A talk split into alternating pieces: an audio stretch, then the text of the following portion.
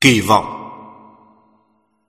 Bất cứ điều gì con có, một ai đó sẽ vượt qua. Nhưng nếu con trung thực, chẳng bao giờ có ai trung thực hơn, vì bản chất sự trung thực là trung thực. Bước chân đầu đời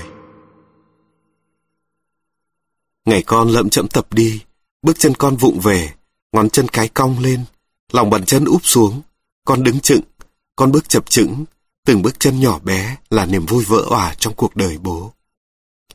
Ngày con tập tạnh bước những bước chân đầu tiên, vất vả, khó nhọc, liêu siêu, ngắn ngủi, từng bước một, đơn giản, nhỏ bé.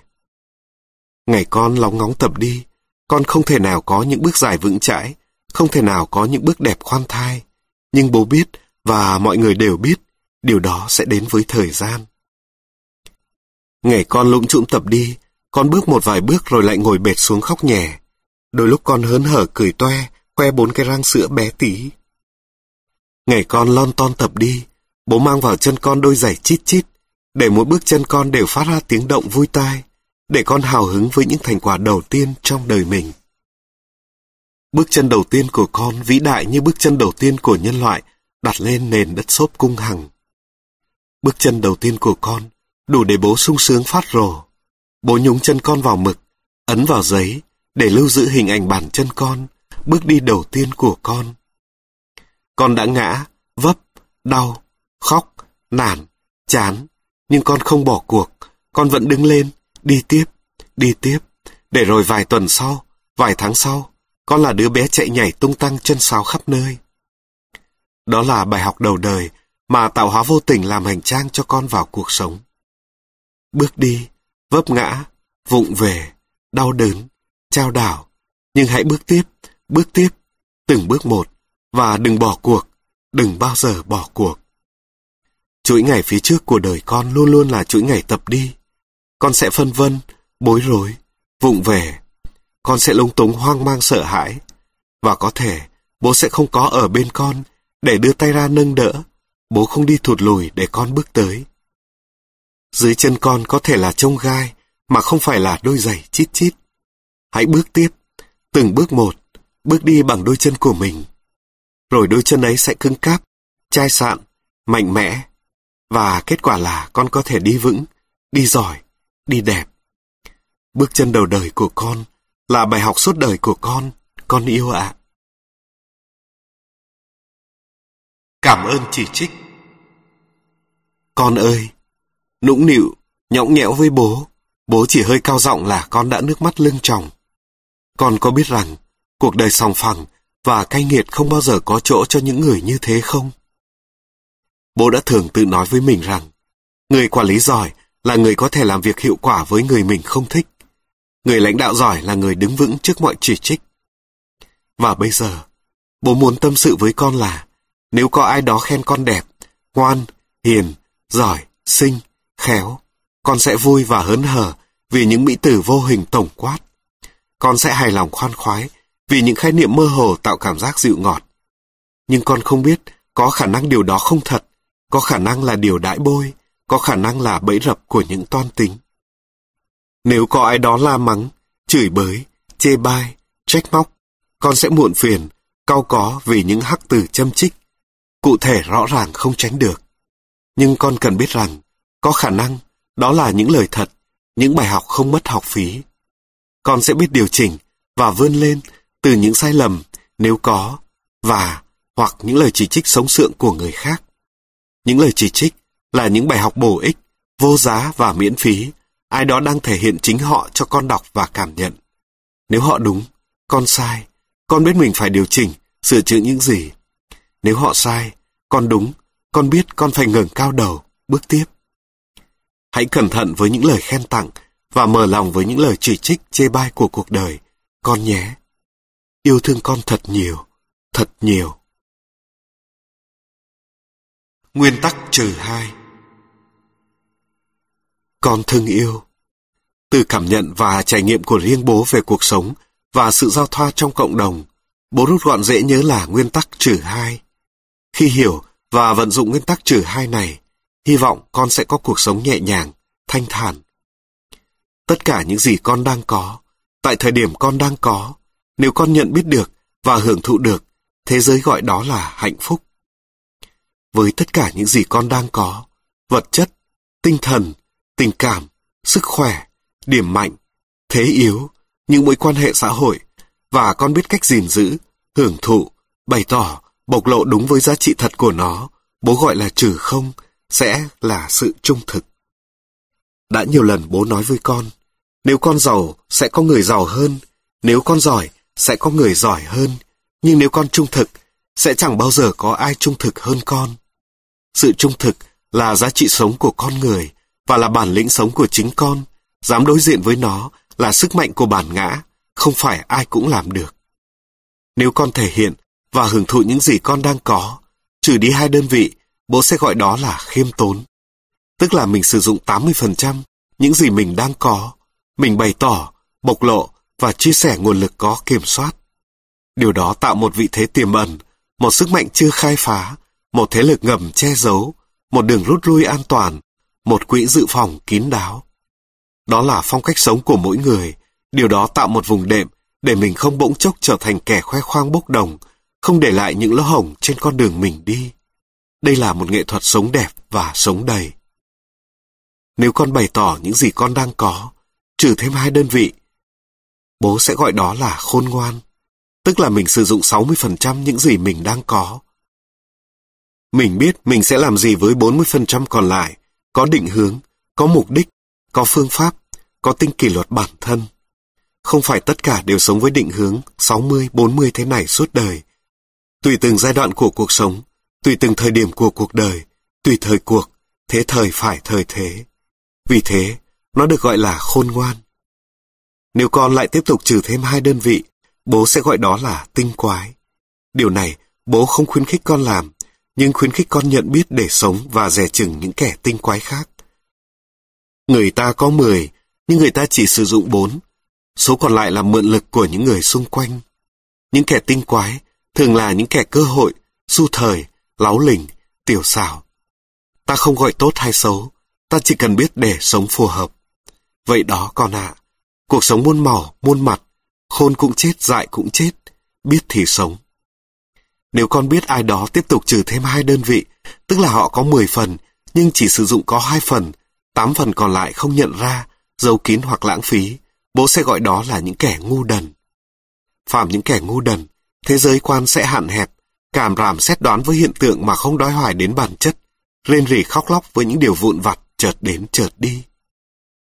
Kẻ ngu đần nói về con người, kẻ tinh quái nói về sự việc, kẻ khôn ngoan nói về cơ hội, kẻ khiêm tốn nghe cả ba kẻ kia, kẻ trung thực được cả bốn nhóm người trên chọn làm chỗ dựa, chọn lựa và quyết định là do con.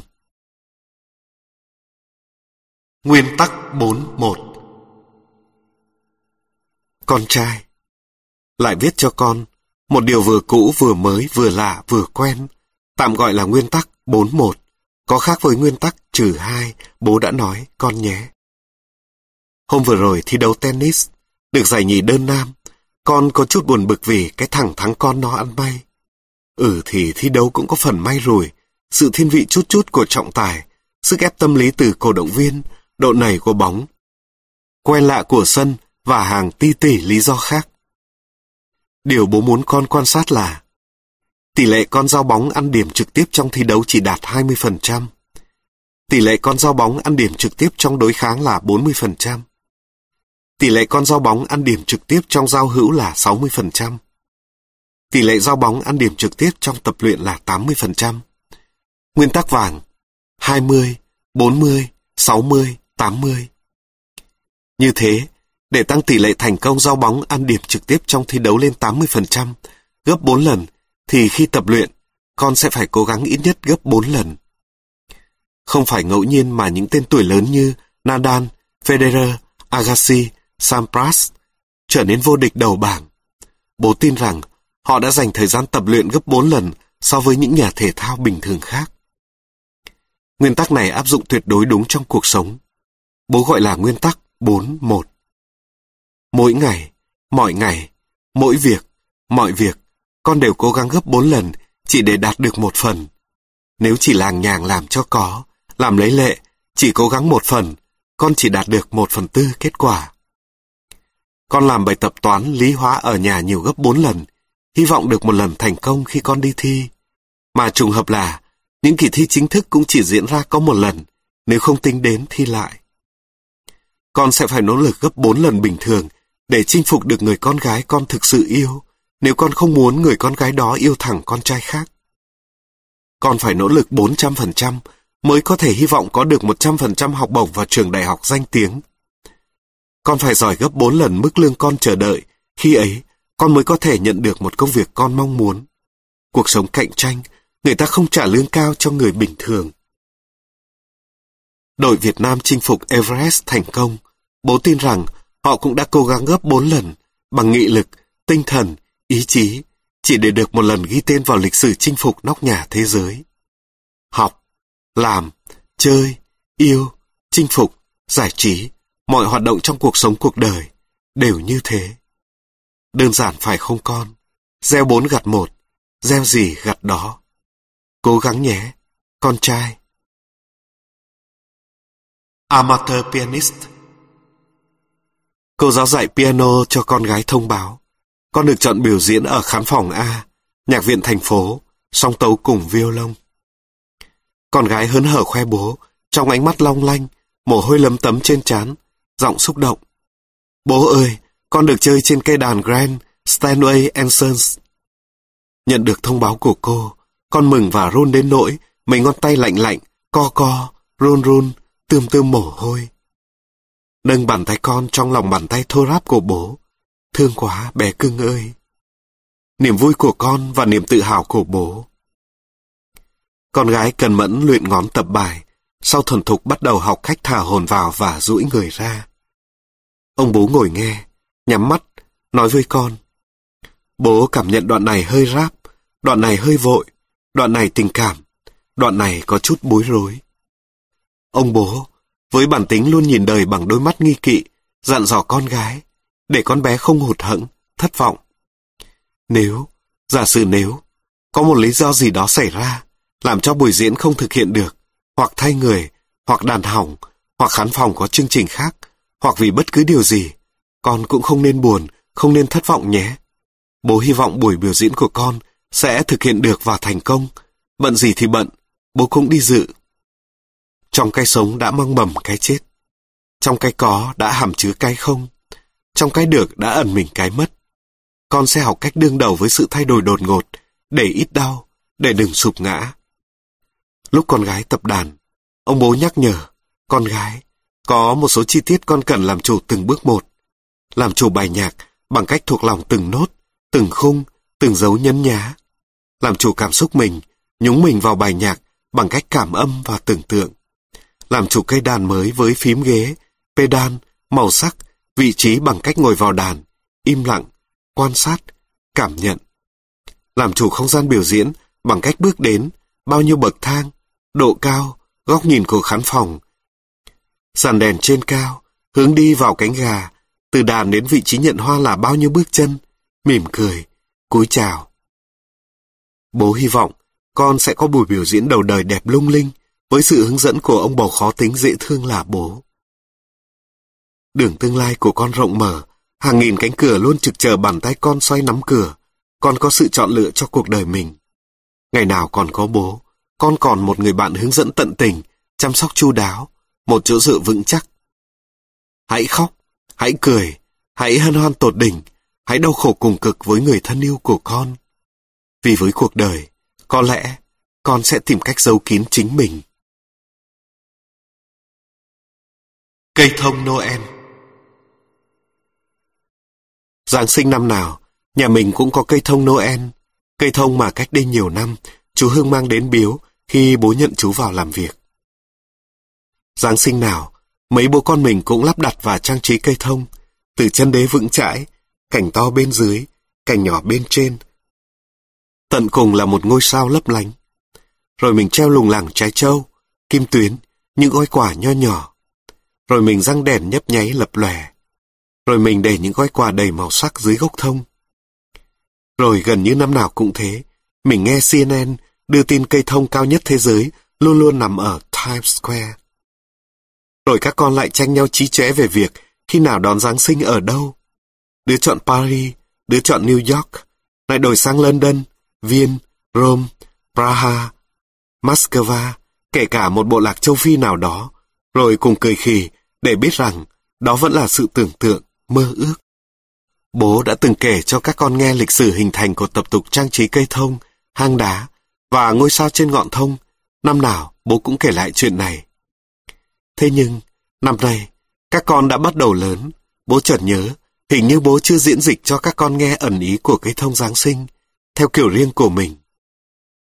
Con vẫn luôn nhìn thấy một quy tắc là gốc thông vững chãi, cảnh to bên dưới, cảnh bé bên trên, ngôi sao trên ngọn. Con có biết bố nhìn thấy gì không? Bố nhìn thấy cách bố dạy dỗ các con, yêu thương các con, và hy vọng vào tương lai các con qua hình tượng cây thông nhà mình. Gốc thông luôn vững chãi, cũng giống như giá trị sống của gia đình, như tình yêu thương trân trọng, như nền tảng xây dựng tính cách, tình cảm của người làm cha làm mẹ dành cho con mình.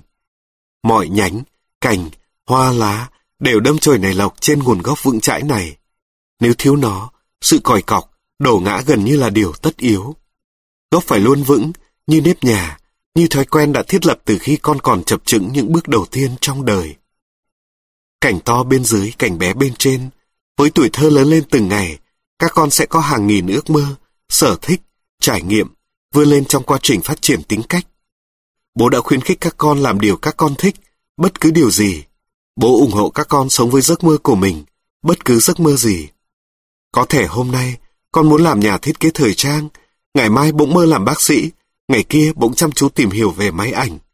Không bao giờ bố ngăn cấm hoặc chỉ trích chê bai, vì các con đang lớn, đang vươn cao. Những tán lá rậm rạp của ước mơ quá khứ sẽ làm con mạnh mẽ, tự tin trong tương lai. Càng lớn lên, thú vui, sở thích, ước mơ sẽ tự động rơi rụng dần để con vươn lên cao với một hoặc vài đam mê. Cũng giống như ta la bé dần trên cao, nhưng vẫn cùng chủng loại, cùng tính chất, cùng định hướng của đời mình. Nhiều người vẫn thích tỉa cảnh, cắt lá khi cây còn non. Bố nghĩ điều đó có thể đúng vài mươi năm trước, khi sự chọn lựa và lượng thông tin còn ít ỏi. Bây giờ, cần nên định hướng, cung cấp đủ không gian, thời gian, điều kiện ánh sáng, dinh dưỡng và chăm chỉ bắt sâu bệnh trên tán lá. Cây sẽ lớn mạnh theo cách riêng của mình, vươn cao, tự chọn lọc, tự đào thải, tự cắt bỏ và những gì còn lại là tinh túy.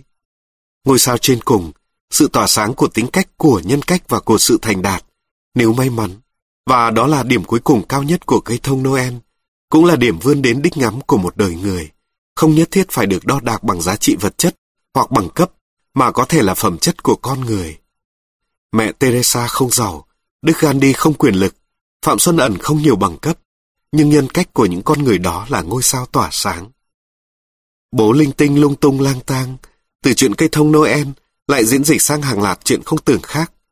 Đừng để ý nhé, bố luôn luôn và mãi mãi là lão già lầm cầm. Hồn vía Con gái thỏ thẻ hỏi, Bố ơi, vía là gì hả bố? Giải thích cho con gái, cố dùng ngôn từ dễ hiểu, bỏ qua những khái niệm triết học tâm linh bá láp bá sàm rằng thì là mà. Nói thế này cho gọn con nhé. Ngày con còn bé, mỗi khi khen con điều gì đó như ăn ngoan, chóng lớn, béo tốt, ị đùn nhiều, bố thường bắt đầu bằng chữ trộm vía. Anh hai con khôn lanh đối đáp người ngoài, tinh ma quỷ quái với bạn bè, nhưng luôn cứng đờ đắng họng khi đứng trước bố, như thế gọi là bị át vía. Thế nhưng, bố vẫn thường khen hai con là người có tâm hồn. Vậy hồn là gì, và vía là gì? Hồn là tính thương yêu, giận hờn, ghét bỏ, buồn vui, cảm nhận cuộc sống, là những suy nghĩ, tình cảm bên trong của mình. Vía là cách thể hiện vô thức bên ngoài tạo ra tầm ảnh hưởng của mình đối với thái độ, hành vi người khác. Hồn có thể bổ túc cho vía, nhưng không chắc vía đã bổ sung cho hồn. Con gái bố có cả hồn và vía, vừa đủ để chinh phục bố, vừa đủ để bố thay đổi trong khoảnh khắc vì con. Con có nhớ lần bố nóng giận khủng khiếp, chuẩn bị đánh đòn anh hai. Khi bố quay qua nhìn con, con đang ngồi trên salon, ngước nhìn bố, ánh mắt trong veo, không sợ hãi, không oán trách. Sự tinh khôi trong vắt đã hoàn toàn khuất phục bố. Bố đã ngồi ngay và không nói được lời nào. anh hai thoát đòn. Bố nhớ mãi ánh mắt của con. Đó gọi là vía đấy con ạ. Bố vâng Văn thường nói, bố phải vía con rồi. Có những người át vía người khác, gặp nhau là nín thin, im re, lúng túng chẳng biết nói gì, cư xử sao cho phải phép. Có những người phải lòng người khác, vì tâm hồn cao quý, độ lượng, bao dung, vị tha. Sự tinh tế, độ nhạy cảm, mức rung động, chiều sâu của trí tuệ tạo ra hồn thâm sâu cao nhất. Sự tinh anh thần thái, bộ dạng bên ngoài, hành vi, thái độ, cách thể hiện tạo ra vía lấn át uy dũng. Hồn và vía không phụ thuộc, hoặc nếu có, rất ít, vào tiền tài, danh vọng, tuổi tác, kinh nghiệm. Có những người sang trọng giàu có, bước xuống xe đắt tiền, nhưng mình chỉ mỉm cười vô nghĩa. Họ không toát lên hồn và vía, họ chỉ có cái vỏ đầy tiền. Nhưng cũng có những người mà thoạt nhìn, mình đã cảm thấy quý mến, tôn trọng một cách vô thức, không gọi tên, không định nghĩa. Đó là mình bị cái hồn hoặc cái vía của họ chinh phục. Mình có thể tạo ra hồn cho mình bằng sự rèn luyện tu dưỡng, trau dồi tâm đức. Nhưng mình không thể tạo ra vía cho mình, trừ trường hợp mình cố làm cho ra vẻ để lấn áp người khác. Nhưng phần lớn đó là tránh voi chẳng xấu mặt nào, chứ hoàn toàn không phải người khác bị mình át vía. Hồn và vía có thể chỉ là cảm nhận chủ quan của mình, tùy thuộc vào tấm lòng của chính mình để hấp thụ sự lan tỏa từ người đối diện. Ông già Noel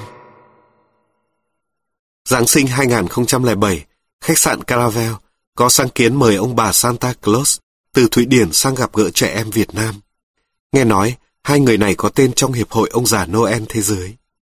Với con gái, đây là ông già Noel thật, từ vùng cực Bắc giá tuyết, mang quà đến cho trẻ em Việt Nam. Vì thế, con gái nô nức nóng lòng đến ngày Giáng sinh để đi gặp ông già Noel nhận quà. Với con trai, đã vài năm nay, con tự biết ông già Noel chỉ là sản phẩm của trí tưởng tượng. Người lấy thư trong đêm và mang quà để dưới gốc cây thông đêm Giáng sinh đều là bố.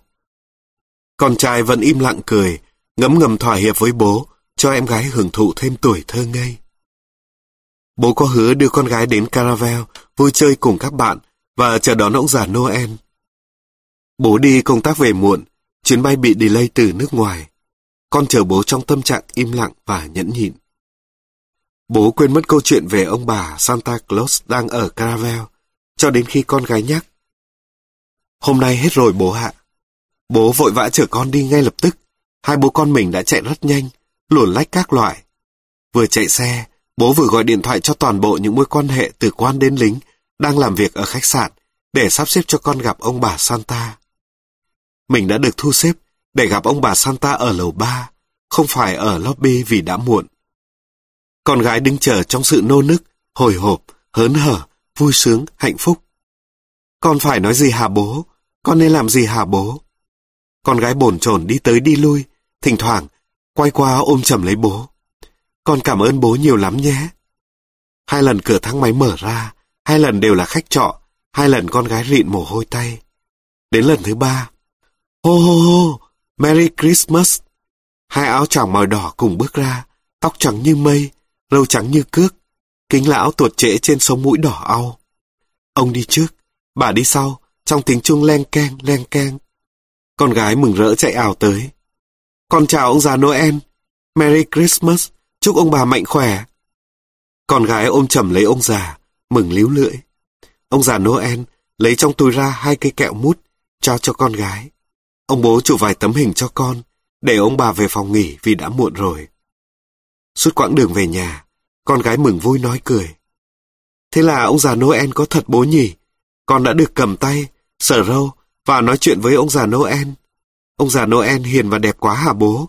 Thế mà các bạn con nói là không có, chỉ là mấy chú sinh viên đi làm thêm.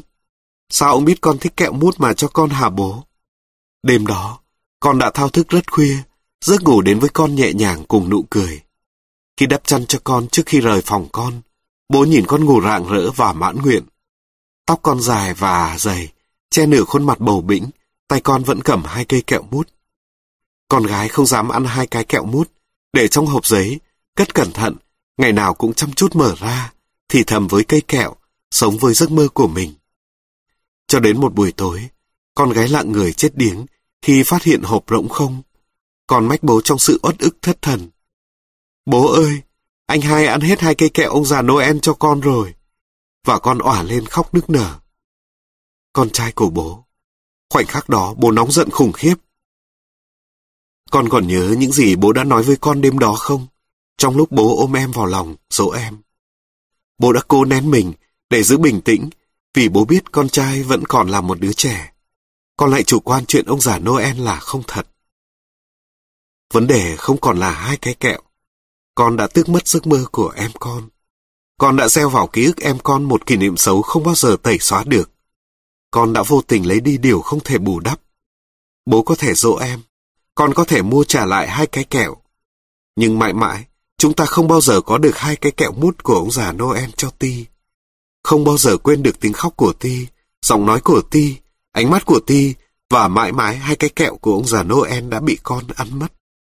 Bố biết con trai hối lỗi, ăn năn, ước gì, phải chi. Thế đấy, những gì bố thường nói với con không bao giờ sai và không bao giờ thừa. Hãy để lại ký ức đẹp cho người thân của mình. Hãy kiểm soát thái độ, hành vi để đừng bao giờ nói lời hối tiếc. Con gái cưng của bố, sau này lớn lên, khi con biết ông già Noel chỉ là một câu chuyện tuổi thơ, bố mong con nhìn phần vui của câu chuyện. Hai bố con mình đã chạy rất nhanh, đón ông già ở lầu ba khách sạn Caravel và con đã được ông già Noel ôm vào lòng. Lúc đó, đã gần nửa đêm. Bạn gái đầu đời Con trai đưa cô bạn gái về nhà, lên phòng chào bố và có vẻ hiên ngang. Dạ, đây là em M, bạn con. Cô bạn nhỏ cũng e lệ cúi đầu chào. Ông bố, theo phản ứng tự nhiên, tia một phát, scan từ đầu đến chân, trang phục, tay chân, trang sức. 14 tuổi, còn quá sớm để có bạn gái, nhưng không cấm cản được. Xã hội văn minh, con người trưởng thành sớm hơn. Cấm cản, thì chúng nó sẽ dẫn nhau ra công viên và kết thúc ở nhà nghỉ. Quan niệm trai gái của mình có thể khác với bọn trẻ con bây giờ. Không thể áp dụng cái chủ quan xưa cũ, mình thay đổi mình để làm bạn với con, thầm mong con vẫn là con mình. Sau phần thủ tục chào hỏi, con trai và cô bạn gái lên sân thượng tám chuyện. Ông bố tự pha cho mình một ly cappuccino. Đi lên đi xuống canh chừng, chỉ sợ thằng con nông nổi vào phòng riêng đóng cửa. Hai đứa vẫn hồn nhiên tám chuyện trên trời dưới đất, thế mới thấy ông bố lo bỏ trắng răng. Khi cô bạn nhỏ đi về, ông bố bảo con trai. Con trai ơi, bố gặp chút được không? Nhóc vào phòng bố, cười cười, có chút bẽn lẽn. Con trai nè, cô bé M này được xem như là người bạn gái đầu tiên của con nhỉ? Vì từ trước đến giờ, con chưa mời cô bạn gái nào về nhà mình. Bố nói chuyện với con về việc này được không? Như là chia sẻ kinh nghiệm thôi. Nhóc ngồi lên cạnh bàn, mặt có phần vui và rạng rỡ. Công nhận thằng nhóc mình đẹp dai. Từ bây giờ đến lúc con lấy vợ, bố nghĩ con sẽ có rất nhiều bạn gái. Ừm, sẽ rất nhiều. Có người con thích và có người thích con. Người bạn gái đầu tiên bao giờ cũng là kỷ niệm ngọt ngào nhất, giữ cho nó đẹp nhất con nhé. Nhóc vẫn giữ nụ cười thật tươi, hàm răng trắng bóng đều tăm tắp. Chơi với bạn, dù trai hay gái, thẳng thắn và trung thực là điều cần thiết nhất. Đừng bao giờ nói dối, dù cho bất cứ lý do gì, điều kiện gì. Khi chia tay một người bạn, con sẽ buồn nhiều, rất buồn, nhưng con cần biết là người bạn của con buồn nhiều hơn con. Thời thanh niên, bố có nhiều bạn gái, người bố thích và người thích bố, nhiều. Cùng lúc hả bố? Nhóc nhướng mắt lên, cười khoái chí. Bố xấu. Ừ, bố cũng công nhận lúc đó bố xấu. Có lúc mọi việc ồ ạt đến cùng một lúc, trở tay không kịp. Nhiều người thích mình, thế là mình thích hết. Vậy là bố giờ. Khà khà, con trai giỏi. Lúc bố bằng tuổi con, bố không nghĩ được như con. Bố không biết chuẩn bị và phản ứng với cuộc sống. Bố thật sự khoái cách nghĩ của con, trưởng thành lắm. Tóm lại, con trai nè, chơi biết điểm dừng, chơi biết giới hạn, biết sai mà vẫn cố tình làm sai, hoặc không biết kiểm soát, không tự kỷ luật bản thân, để hối tiếc. Con sẽ hối tiếc cả một cuộc đời. Bố luôn luôn làm người bạn của con nhé. Mình là hai thằng đàn ông, vừa người lớn vừa con nít, như thế vui hơn. Nhóc xoa đầu bố và phán. Công nhận bố dễ thương, Bố kể con nghe về người bạn đầu tiên của bố đi. Lúc đó bố bao nhiêu tuổi? Bố nói chuyện gì? Bà nội có la bố không? Ai cha, chủ đề khó đây. Để xem. Mình thích người ta, mà người ta không thích mình. Và ngược lại, như thế thì không thể gọi là bạn gái. Đúng nghĩa là bạn gái, phải là cả hai bên cùng thích nhau, có cảm tình với nhau, và có thời gian dành cho nhau, đúng không? Nếu thế thì... Điện thoại bàn làm việc reo, con trai cười cười. Con tha cho bố lần này, rồi đi ra khỏi phòng, khép cửa lại. Ông bố rút tay ra khỏi túi quần, ngón tay vẫn còn để trên phím tắt của điện thoại di động. Số 2, gọi về nhà, những lúc cần ngắt cuộc trao đổi một cách nhẹ nhàng. Ngồi lại, cảm giác lâng lâng thật dễ chịu. Đèn đỏ Đón con trai từ Phú Mỹ Hưng về nhà, đi qua cơ man nào là ngã tư. Điều đặc biệt hôm nay là tất cả các ngã tư đều đỏ đèn. Qua năm đèn đỏ đầu tiên, con trai ngạc nhiên. Sao đỏ hoài vậy bố? Đi đường khác đi bố. Ừ, có ngày này ngày kia con à. Khi một cái đỏ, có khả năng đỏ suốt con đường. Nhiều khi đi gặp đèn xanh, con không để ý. Đến khi gặp đèn đỏ, con thấy khó chịu. Cuộc sống cũng vậy. Mọi người làm 10 điều tốt cho mình. Mình thường quên. Nhưng ai làm một điều xấu cho mình, mình luôn nhớ. Biết thế để tự điều chỉnh. Nhóc nhé. Sao lúc nào bố cũng nhìn sự việc như một ông đồ vậy? Vì đối với bố, các con mới thực sự là học trò. Trách nhiệm và niềm vui của bố là theo học trò này đến cuối đời. Năm đèn đỏ kế tiếp, con trai bắt đầu có dấu hiệu bực dọc. Có lẽ con vẫn nhìn thấy tai nạn va quẹt xảy ra trước mặt mình, ở một góc phố nào đó, đúng không? Có lẽ vô tình, con gặp một người bạn ở một ngã tư nào đó. Có lẽ vô tình, con thấy một chiếc xe đắt tiền nào đó chạy vút qua, để rồi trầm trồ bảo mình may mắn đã nhìn thấy. Đèn đỏ ở ngã tư, đôi khi lại là cơ hội để mình đi chậm lại, để mình tận hưởng một khoảnh khắc kỳ diệu mà nếu tất cả đèn đều xanh, có lẽ mình không bao giờ có được.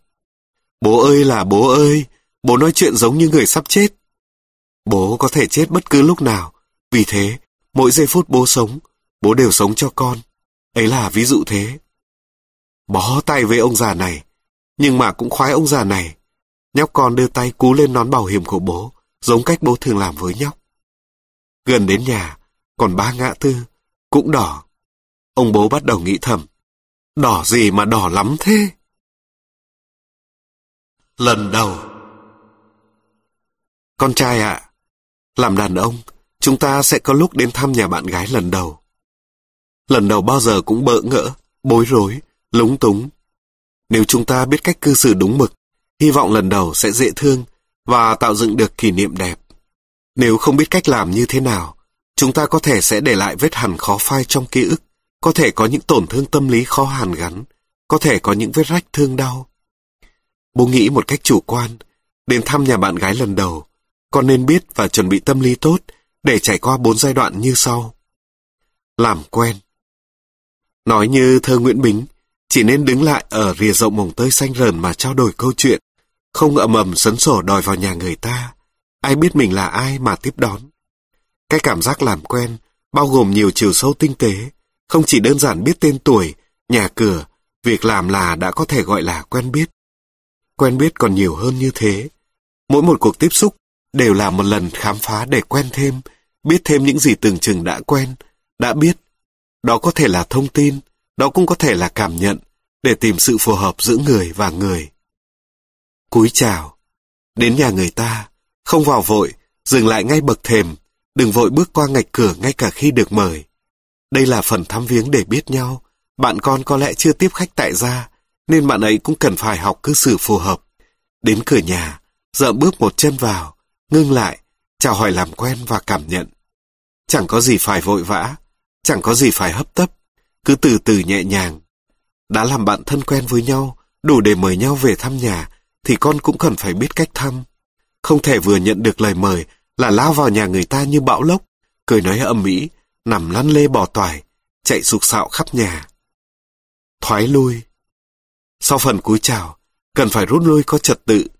Vì gia đình người ta, sau khi đã hườm hườm biết mặt mũi vóc dáng, phần nào đoán được tính cách khách, sẽ tự điều chỉnh nhịp sống để chuẩn bị đón tiếp cẩn thận, không hụt hẫng, không bối rối, không xảy ra những điều đáng tiếc. Với bước thoái lui hợp lý, con để lại một ấn tượng điềm tĩnh, thận trọng. Án binh. Khi đã vào nhà người ta rồi, nhất là lần đầu, nên ngồi im, đừng tay máy đi lung tung. Đừng ra vẻ ông chủ nhỏ ban ơn ra lệnh với nô lệ bằng cách hùng hùng hồ hồ phô diễn kiến thức, kỹ thuật, bằng cấp. Gia đình nhà người ta cần có thời gian làm quen với sự hiện diện của con, mặc dù biết rõ mười mươi từ người lạ sẽ thành người quen. Kể cả gặp trường hợp gia chủ khó ở, tự nhiên nổi tam bảnh đuổi cổ khách ra. Con hãy ung dung nhẹ nhàng bước ra, vẫn mỉm cười và cảm ơn gia chủ đã cho thăm nhà, tỏ bày thiện ý kết thâm giao. Nếu không bao giờ vào thăm nhau nữa, cũng đã biết nhau, gìn giữ cẩn trọng hình ảnh đẹp về nhau. Yên tâm, chẳng có chủ nhà nào đuổi khách sau khi đã giao lưu thăm viếng chân tình. Phải biết chờ đợi và chờ đợi. Tất nhiên, trong suốt cả bốn giai đoạn, điều cần phải có là nói chuyện, giao tiếp, thông tin, cảm nhận. Cười nhưng không đùa, vui nhưng không cợt, ý nhị không sộ sàng. Lắng nghe không còn là khái niệm của tai. Còn hay hình dung ai đó bước vào nhà, không nói không rằng, không một lời hỏi thăm, không một lời cảm nhận, sẽ chán biết chừng nào. Sau khi từ giã, phải biết nói lời cảm ơn, đừng sợ bị đánh giá là khách sáo. Đó là điều cần thiết.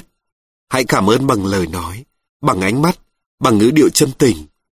Con thử nghĩ coi, người ta chăm chút làm cơm lên cỗ mời mình, mình ngồi xuống nhồm nhòm nhai nhai gắp gắp, ngậm một miệng thức ăn vừa cười vừa nói, ra chừng phàm phu tục tử, người ta sẽ không cho ăn nữa, hoặc nếu có, chỉ là bổn phận trách nhiệm mà không phải niềm vui dâng tặng. Thế nhé, con trai, thăm nhà bạn là một sự dâng tặng và cách hưởng thụ cuộc sống đấy con ạ. Đam mê của con trai Sinh nhật, con trai được tặng quyển sách chuyên về xe ô tô. Con bảo, đây là quyển sách hiếm hoi con đọc mà sợ hết. Con trai chăm chú, đắm đuối với quyển sách. Đang mùa học thi, cấm con vào Internet, cấm con vào máy tính, tập trung học bài. Vô tình nhìn thấy tờ giấy này trên bàn học của con trai. Những chiếc xe vĩ đại, by Tom Stewart, bản dịch của Trần Đình Duy. Những chiếc xe vĩ đại nhất thế giới là gì? Nó có thể là chiếc SSC Ultimate Aero được sản xuất tại Mỹ và là chiếc xe hơi mạnh mẽ nhất hành tinh. Hoặc có thể là chiếc xe nhanh nhất thế giới hiện nay, Bugatti Veyron, với tốc độ 248 dặm một giờ. Trong trang sách này, bạn sẽ tìm được những siêu xe như Ferrari hay Bentley, chỉ những người siêu giàu mới có thể sở hữu. Cũng có những chiếc xe mà tiền không thể mua được. Năng lực và sắc đẹp là sự kết hợp đáng rùng mình nhất trong mẫu xe đẹp mãnh liệt như thế này. Những chiếc xe đó, chẳng hạn như Vantage vào những năm 70, Virage vào thập niên 90, đều cơ bắp những kỹ thuật thấp. Aston Martin, Vanquish đã báo hiệu cho chiến thắng của công nghệ và kiểu dáng. Thậm chí, nó được điều khiển bởi James Bond trong Die Another Day. Hộp số 6 tốc độ chuyển số chỉ bằng một cái nhích đầu ngón tay. Bộ máy tính xử lý của chiếc xe này có thể nhận và xử lý 2 triệu thông tin trong một giây. Dù sao thì người lái cũng có thể lái trong cảm giác thoải mái của hộp số được đặt ở chế độ tự động, bỏ mặc chuyện chuyển số cho hệ thống điện tử. Và đây là dòng chữ viết tay của ông bố, ngay trên tập tài liệu giang dở của con. Con trai rất thương của bố. Đọc bản dịch này của con, bố thực sự xúc động và cảm phục. Con đang làm một điều tuyệt diệu mà khi bằng tuổi con, bố đã không thể làm được. Con trai của bố giỏi quá. Bố ủng hộ và khuyến khích con tiếp tục với việc này, nuôi dưỡng đam mê và thực hiện giấc mơ của mình, con nhé. Con thực sự đã chinh phục được bố. Thương lắm. Bố. Nói với con trai. Con trai mình, tuy chưa thực sự trưởng thành, nhưng đã lớn, điều đó không thể chối cãi. Cao to như một thanh niên, thích tennis, thần tượng Federer, ham thích và hiểu nhiều về ô tô, mơ được đi học lớp thiết kế xe ô tô ở Anh hoặc thay Michael Schumacher. Nhìn nhóc, vừa vui, vừa lo, vừa hãnh diện, vừa bối rối. Chẳng biết khi nào nó hết là con mình, chẳng biết xã hội sẽ cô nó đi lúc nào. Tối nay nói với con về chuyện gần như người lớn, chuyện giữ vệ sinh cơ thể và những thay đổi tâm sinh lý tuổi tin. Mình biết là nhóc đã có một vài thông tin ngoài luồng và mình đưa những thông tin đó vào trong luồng. Thanh niên à, giữ vệ sinh nhé. Lau chùi súng ống cẩn thận. Nó mà hỏng, thì không có cái gì thay thế được đâu. Nhóc cười nhe răng. Trong thời gian này con đang lớn, có nhiều thay đổi chưa biết trước được. Nếu súng bị cướp cò lúc ngủ, thì đừng ngạc nhiên và đừng sợ nhé. Chuyện đó bình thường. Chỉ có nghịch súng để cướp cò thì bất thường. Nhóc gật gù ra vẻ hiểu và cười khoái trá. Hy vọng những câu chuyện trao đổi bình thường như thế làm nhóc hiểu vấn đề. Có lần, biết nhóc vào trang web đen, xem hình mỹ nữ và chuyện thiếu thuần phong mỹ tục, mình không nói ngay lúc phát hiện, cũng chẳng la ầm ĩ lên như thật lòng muốn thế. Vài ngày sau, nhân chuyện gì đó, bắt vào chuyện này. Con trai, ai cũng cần thông tin, ai cũng cần tìm hiểu thế giới bên ngoài mình. Vì thế mới có NASA và sang sắc Cousteau. Vì thế mới có National Geographic và Discovery hoặc Animal Planet.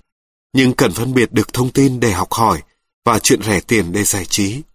Những trang web con xem chẳng giúp ích gì ngoài chuyện thỏa mãn tính tò mò con nít. Khi nào hết con nít thì ngưng xem nhé. Khích tướng thế thôi, chứ thật lòng chẳng biết nó có xem qua kênh khác không. Có hàng loạt câu chuyện mình chia sẻ với con trai, chẳng biết có quá sớm không, có thừa quá không. Chịu, chỉ biết thương mà không biết cách thương, đôi khi cũng phản tác dụng. Con trai à, dù con là ai, làm gì, như thế nào, bố vẫn thương con. Nếu chẳng may con học ít, trộm cắp, ghẻ lở, hút chích, bố vẫn thương con. Bố vẫn là gia đình của con. Nhưng nếu ai đó hỏi bố có hạnh phúc vì con hay không, thì chắc chắn là không. Bố luôn hy vọng được hạnh phúc nhờ con, nhưng dù cho việc gì xảy ra trong tương lai, bố vẫn luôn luôn thương con mà không cần đáp lại. Cảm ơn con trai Cảm ơn con trai, vì con thay quần dài ống trong ống ngoài, thay quần lót vo tròn như dây quấn cua. Mặc dù đã được hướng dẫn kèm la mắng, con vẫn thế. Nhưng nhờ đó, bố biết được con không, chưa bị wet dream Trong tôi con, chỉ là vé xe buýt, thế giới của con vẫn còn đơn giản, con vẫn còn là con của bố. Cảm ơn con trai, đã say sưa hót điện thoại, bố gọi về nhà không được, trở mãi phát cáu. Nhưng nhờ đó, bố biết con có bạn, và mấy đứa con thân thiết với nhau thế nào. Bố vẫn thích con có nhiều bạn, những thằng nhóc đã học cùng con từ lớp vỡ lòng. Cảm ơn con trai, đã không phân biệt quần áo ra phố và quần áo mặc nhà, lúc nào cũng có thể xòe xòa hoặc ngồi xem tivi mà như đi mua đĩa CD. Nhưng nhờ đó, bố biết con thích áo màu đỏ, con ghét quần màu đen. Cảm ơn con trai, vì con ở dơ, mồ hôi nhễ nhại, tay lấm lem vẫn bốc thức ăn, hôi rình chua lòm mỗi khi chơi thể thao hoặc đi học về, mặc dù bố đã nhiều lần nhắc nhở. Nhưng nhờ đó, bố biết được con không phải là một thằng nhóc tập tành ăn chơi. Cảm ơn con trai, vì phòng con bừa bãi lộn xộn, bố thường gọi là cái chuồng ngủ, không phải phòng ngủ. Con vút đầu đạc mỗi cái một góc, con dán đầy hình ô tô, tất vớ một nơi, giày vợt tennis một chỗ. Bố vừa dọn dẹp, vừa lầu bầu, nhưng nhờ đó bố biết con không xem tạp chí người lớn, không giữ hình nhảm nhí. Thần tượng của con không phải là các cô diễn viên Đài Loan, Hàn Quốc. Cảm ơn con trai, có giày mới bỏ quên ngay giày cũ, mặc dù bố phải luôn sắp giày con vào tủ. Nhưng nhờ đó, bố biết được đôi nào con đã mang chật, đôi nào đế mòn có thể làm trượt chân con. Cảm ơn con trai, vì chén bát con ăn xong vẫn để nguyên trên bàn. Sau con là nhóm thạch sùng hiếu chiến và bọn kiến lưu manh. Nhưng nhờ đó, bố biết được con đã ăn cơm nhà, con đã ăn hết phần cơm để lại, con không để bụng đói đi học. Cảm ơn con trai, vì viết chữ xấu quá, cầu thả, quảng xiên, ngả nghiêng, còi cọc, mặc dù bị la hoài và bắt tập viết mãi. Nhưng nhờ đó, bố đã nhận được nét chữ của riêng con, không cầu kỳ nắn nót như những khuôn mẫu đồng dạng học đường. Để sau này khi mắt già, trí nhớ kém, dù thiếu sáng, dù thoảng qua, bố vẫn có thể nhận ra nét chữ của con giữa muôn trùng cám dỗ. Cảm ơn con trai vì đã miễn cưỡng đi cắt tóc. Nhưng nhờ đó mà bố biết kiểu tóc con thích không phải là kiểu Hàn Quốc nhễ nhại, lia thia. Con thích cúp ngắn cho giống phi công Mỹ. Cảm ơn con trai vì đã dành tivi với em gái, cãi nhau trí chóe. Em con giận dỗi, bố bực mình. Nhưng nhờ đó, bố biết con đã xếp lịch để xem Nadal đấu với Federer. Con đã biết Tom Hanks xuất hiện lúc nào và Al Pacino đã giả đi ra sao. Cảm ơn con trai, vì một lẽ đơn giản, con là con của bố. Problems Chú Kiệt qua Mỹ 20 năm, về Việt Nam đi ăn hàng, lang thang những món ngày xưa, bị cuốn chấm tương, gỏi đu đủ chua cay, bò bía ngọt ngọt, nước mía, rau má. Kết quả là chú vào bệnh viện vì tiêu chảy. Trong khi đó, bộ con mình ăn không biết bao nhiêu là món, lang thang khắp hang cùng ngõ hẻm, mà có sao đâu. Dì Thư từ Mỹ về, sau nhiều năm theo chồng định cư, dì không thể qua đường, dì không thể tự lái xe ra phố, tự nhiên dì trở thành người tàn tật ngay tại quê hương. Còn bố con mình, tay lái lụa, chạy không cần nghĩ, qua đường không cần tư duy, bao nhiêu năm rồi vẫn còn lành lặn. Cúp điện, mấy bố con mình than nóng vang trời, rên rỉ và đay nghiến ông nhà đèn. Trong khi đó, bà nội con ngồi chợ vài chục năm, không điện không quạt, vẫn khỏe re. Vì không có chỗ gửi xe, nên bố muốn mình cùng đi bộ một đoạn đường từ nhà thờ Đức Bà đến chợ Bến Thành. Con bảo là xa, con muốn đi taxi, con nhăn nhó khi bố thuyết phục con đi bộ cùng bố. Cùng trang lứa với bố con mình, những người nghèo đi bán vé số, gánh ve chai, bán bao dạo, mỗi ngày phải đi bộ hàng vài chục cây số để mưu sinh. Trở ngại đối với người này lại là chuyện bình thường đối với người khác. Vấn đề đơn giản chỉ là sự thích ứng của từng cá nhân với hoàn cảnh sống. Tất cả những điều đó, bố gọi là problems. Mà problems thì xảy ra mọi lúc mọi nơi, không cần điều kiện và không bao giờ thông báo trước. Con càng lớn, problems càng nhiều. Problems thì lệ thuận với những thay đổi trong cuộc sống. Càng thay đổi nhiều, problems càng đến nhiều. Đổi nhà, đổi trường, đổi công việc, đổi sếp, đổi nhân viên, đổi thị trường, đổi sản phẩm. Tất cả những thay đổi đều là nguyên nhân tạo ra problems. Mà sự thay đổi lại là điều duy nhất không bao giờ thay đổi trong cuộc sống. Bố gọi problems là cơ hội, là sự sống, là sự thanh tẩy, là sự gột rửa của tự nhiên. Sau cơn mưa, cây lá ven đường sẽ sạch hơn. Sau bão tố, trời sẽ trong xanh hơn. Sau khi đánh đòn con, bố cảm thấy thương yêu con nhiều hơn. Lạ vậy đó. Sau này con lớn, con sẽ cảm nhận rằng khi yêu một người mà không bao giờ có cãi nhau, không bao giờ tranh luận, không bao giờ có problems, thì con ạ, chán chết. Nếu con sống trong một môi trường vô nhiễm thanh tịnh, bố đoan chắc là sức đề kháng của con sẽ giảm xuống tối thiểu. Con còn nhớ lúc mình ở resort sang trọng, yên tĩnh, sạch sẽ, thanh lịch. Hai ngày sau, mình sẽ cảm thấy chán. Chính vì sự yên tĩnh thanh vắng đó, mình nhớ problems mình thường gặp trong ngày. Problems là điều tự nhiên trong cuộc sống, không tránh khỏi, không lẩn tránh được. Vấn đề là sức mạnh ý chí và khả năng đề kháng của mỗi người.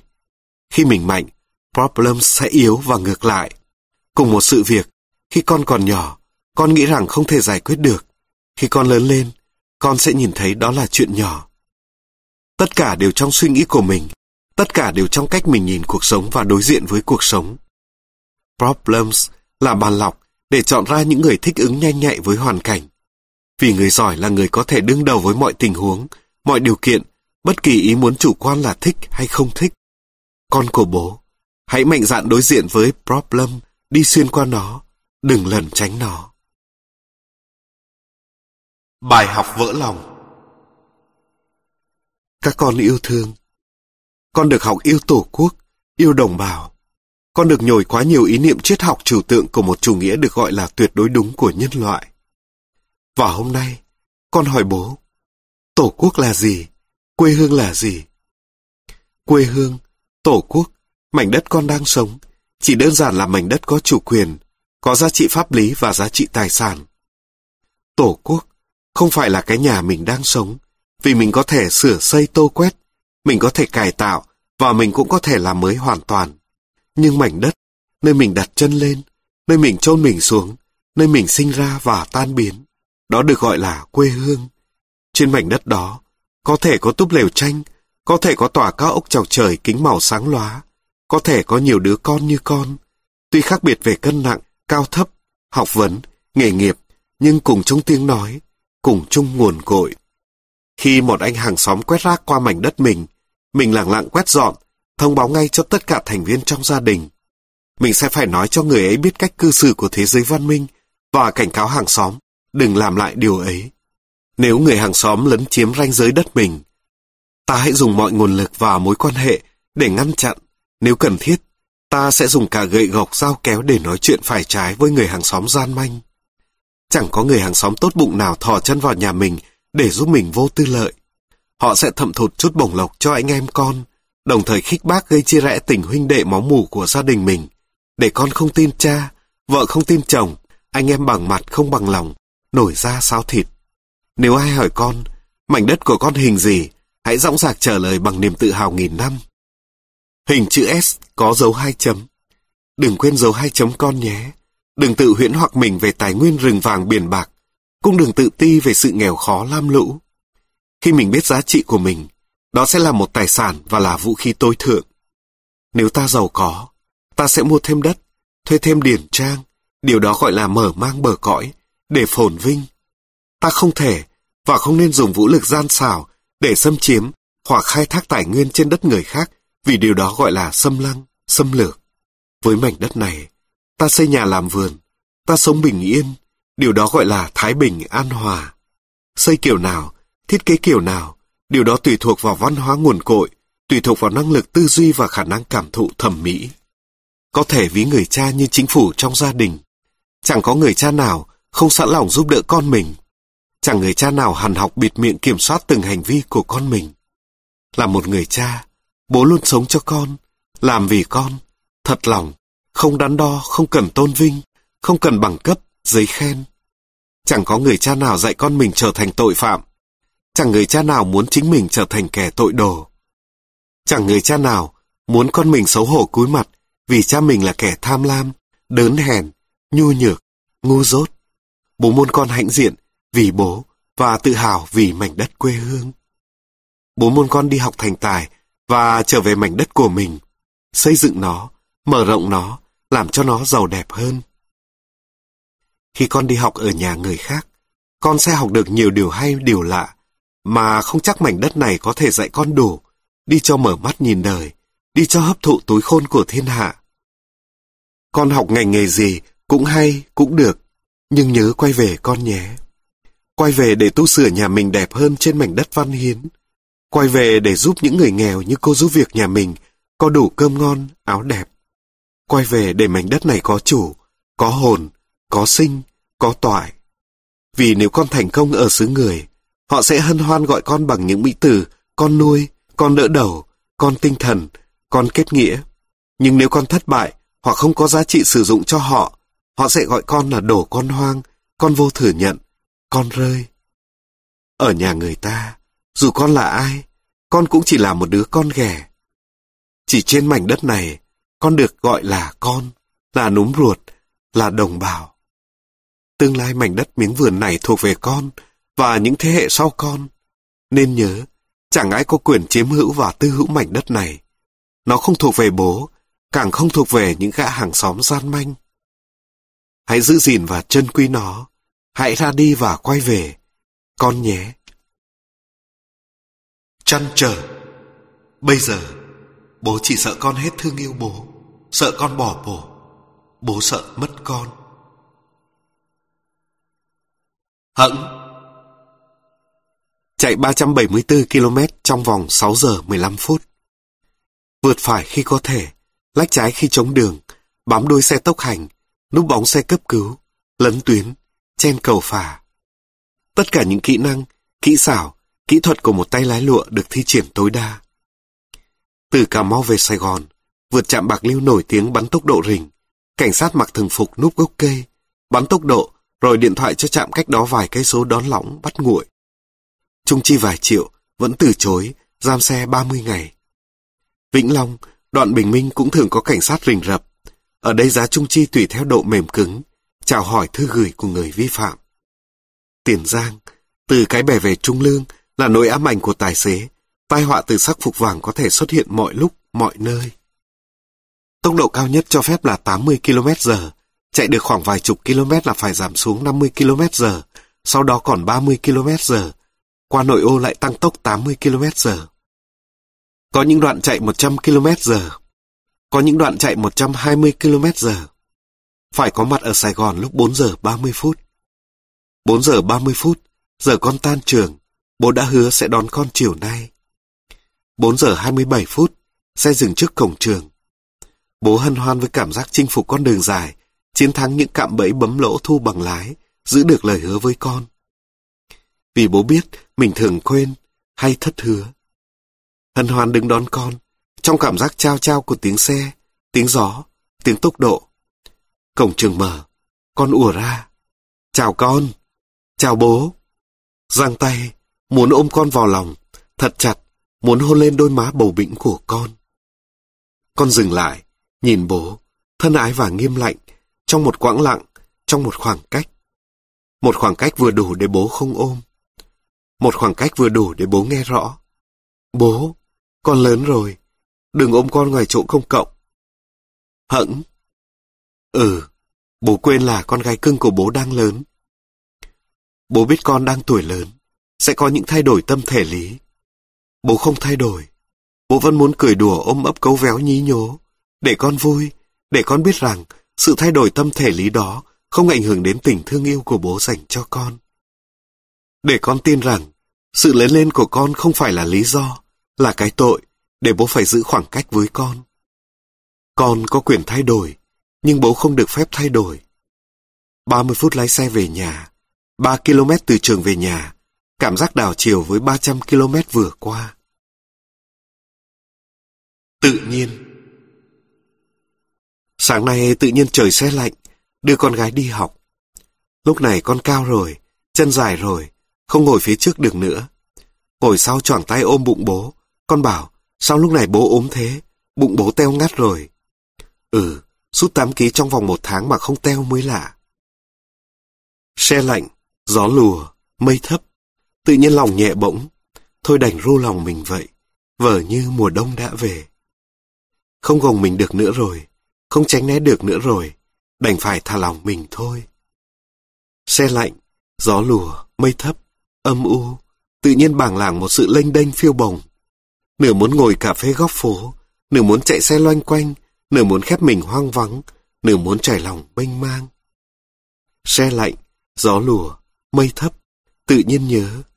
Những ngày đầu tháng, cầm tay con gái dẫn qua đường, đoạn đường nhiều xe, băng ngang từ Sơn Hoa vào nhà sách Nguyễn Huệ. Con gái lặng lặng rút tay ra, ngước nhìn bố.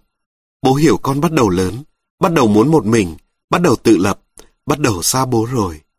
Con nói nhẹ, để con tự đi. Vâng, bố sẽ để con tự đi. Bố chỉ theo con, lẹo đẽo, vô hình, mãi mãi. Ngày đầu tháng 11, sắp sinh nhật con. Con đánh dấu sự làm người lớn của mình bằng động tác nhẹ nhàng dứt khoát, rút tay ra khỏi bàn tay bố khi băng qua đường. Bố tin rằng bàn tay con sẽ tìm về bàn tay bố. Có thể, sau một phần năm thế kỷ nữa, hai mươi năm sau, khi con trưởng thành, sau khi bị giày vò bởi cuộc sống, sau khi bị bầm dập bởi cuộc đời. Khi ấy, con sẽ quay lại tìm bàn tay cứng cáp thô ráp của bố, lại len lén chen tay con vào. Mong trời Phật cho bố còn sống đến ngày ấy để được cầm tay con. Xe lạnh, gió lùa, mây thấp, tự nhiên thèm một điếu thuốc đắng miệng. Nhớ vài tháng trước, bố con mình đi chơi xa, con đang ngồi một góc vắng, bỗng đứng lên đi vội về nơi khác. Bố bất chợt nhìn theo buồn miệng hỏi vì sao. Con không trả lời, kín đáo chỉ về người đàn ông đi trung đoàn đang hút thuốc. Bố bỗng ngớ người, vì sao con không tránh bố, khi con không muốn mùi thuốc lá vướng vào tóc Xuân. Con nhẹ nhàng vuốt mũi bố. Cùng với câu trả lời nhẹ như hơi thở. Con không bao giờ tránh xa bố. Từ đó, bố bỏ thuốc, chính xác là giảm hẳn. Và chỉ hút khi thật sự cần, khi không có con bên cạnh, ví dụ như ngay lúc này. Xe lạnh, gió lùa, mây thấp, tự nhiên nhớ ra giết tiếng cười của hai con khi lục tung tủ áo để chọn những bộ đồ không dùng nữa, gửi cho trẻ em nghèo vùng Tây Bắc đang rét. Con trai khoe rằng, con để lại 8 cái sơ mi, mỗi năm học một cái, có cả đủ bảng tên phù hiệu. Bố trợn tròn mắt, bảo con trai mình bắt đầu già rồi ư, bắt đầu sống với kỷ niệm rồi sao? Con trai nheo nheo mắt nghiêng nghiêng đầu, mắt kính phản chiếu ánh đèn, thì thầm. Mai mốt, khi con đi học, đi làm xa, rất xa, mấy cái áo này làm bạn với bố.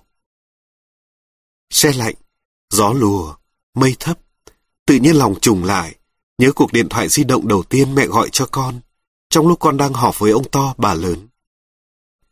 Con ngưng cuộc họp, nghe ngay khi nhìn thấy chữ mẹ hiện lên máy con. Vẫn nhẹ nhàng, lễ phép, tôn kính như bao giờ cũng thế. Dạ, con đây mẹ. Có việc gì không vậy mẹ? Đầu dây bên kia chỉ thoáng như tiếng thở dài. Không có gì đâu. Tự nhiên mẹ nhớ con. Tự nhiên mẹ nhớ con. Tự nhiên như vũ trụ. Tự nhiên như mưa nắng. Tự nhiên như trời xe lạnh sáng nay. Sao con nỡ lòng nào hỏi? Mẹ gọi có việc gì không? Xe lạnh, gió lùa, mây thấp.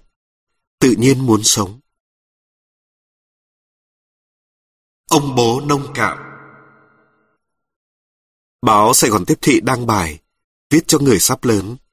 Con gái lặng lặng đọc báo, gấp lại, để qua một bên, không nói gì. Năm ngày sau, nhân lúc con đang đọc báo trên đầu cầu thang, ông bố hỏi chuyện con gái và phát hiện ra con gái mình sâu sắc, trầm tĩnh, chín chắn vô cùng. Ông bố đã muốn làm điều tốt đẹp đặc biệt cho con, vô tình làm con buồn. Nhưng con gái đủ sâu để im lặng và chỉ nói vào đúng thời điểm. Con nghĩ sao về bài viết trên báo Sài Gòn Tiếp Thị? Nếu con nói con không thích, bố có buồn không bố? Bố chỉ muốn con biết rằng, bố thương con nhiều nhiều lắm, và bố cũng muốn chia sẻ tình cảm với nhiều người làm cha làm mẹ khác, để họ biết cách nói chuyện và bày tỏ tình cảm của mình với con cái.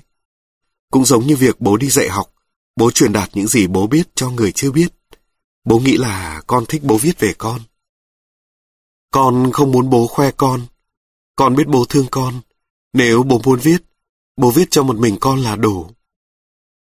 Bố nghĩ rằng ai cũng thích được yêu thương và nhận được sự bày tỏ tình yêu thương của người khác. Bố nghĩ rằng con sẽ vui và thích khi bố có bài viết về con trên báo. Vì sao bố nghĩ là con thích? Con không thích bố ạ. Con không cảm thấy thoải mái khi con có nhiều người biết. Chuyện bố và con là chuyện riêng tư mà. Con gái ngồi trên bậc cầu thang, nước mắt lưng tròng. Bố có thể viết cho con, cho riêng con, bố đọc cho con, hoặc gửi vào email con, nhưng con không muốn bố đăng báo. Bố định làm điều bất ngờ cho con vui. Tháng 11 này là sinh nhật con. Bố và bạn bố sẽ đăng bài có hình của con trên báo, làm quà cho con nhé. Đừng bố, con sẽ không vui. Tối, nằm ôm con vào lòng, con nhỏ nhẹ. Bố ơi, con xin lỗi vì làm bố buồn. Thôi, bố cứ đăng những gì bố thích nhé. Không sao đâu con. Bố không buồn, bố chỉ làm những gì con vui, con thích. Bố viết gì cũng được, đừng viết chuyện người lớn như trên báo Sài Gòn Tiếp Thị. Con chưa làm người lớn mà. Con muốn làm người nhỏ với bố hoài. Ừ, con mãi mãi là người nhỏ của bố. Bố ơi, sao thư bố viết cho riêng con, mà bố lại cho đăng báo hả bố? Bố chết lặng, nhận ra mình chỉ là một ông bố hời hợt và hay khoe khoang. Học cùng con Mười giờ rưỡi tối, con còn ngồi học bài, ngáp dài, ngáp ngắn. Cố gắng, cố gắng, phải làm cho xong số lượng bài nhà, bài trường. Việc học của con bây giờ nặng nề quá. Con trai học thêm, con gái học thêm. Các lớp học thêm do chính hai con chọn và quyết định. Bố chỉ việc đóng tiền, chở con đi và đón con về. Khi hỏi vì sao, con chọn những lớp như thế, cả hai con đều đưa ra lý do chính đáng, có suy nghĩ, có cân nhắc. Bố vui vì hai con ngoan, có ý thức học tập, có định hướng tương lai, có kế hoạch và có quyết tâm. Bố vui lắm, nhưng cũng sót lắm. Bài nhiều, học nhiều, di chuyển nhiều, hai con xoay như trong chóng giữa các lớp học, lùa cơm vội vã, giờ chơi ít lại. Bố chưa bao giờ yêu cầu hai con phải là người học giỏi nhất, phải đạt được điểm 9, điểm 10. Bố chưa bao giờ bắt buộc hai con phải là nhân vật đỉnh cao trong cộng đồng học tập. Bố chỉ muốn con vui với điều con làm, vừa sức mình, dung hòa giữa học tập và vui chơi, giải trí.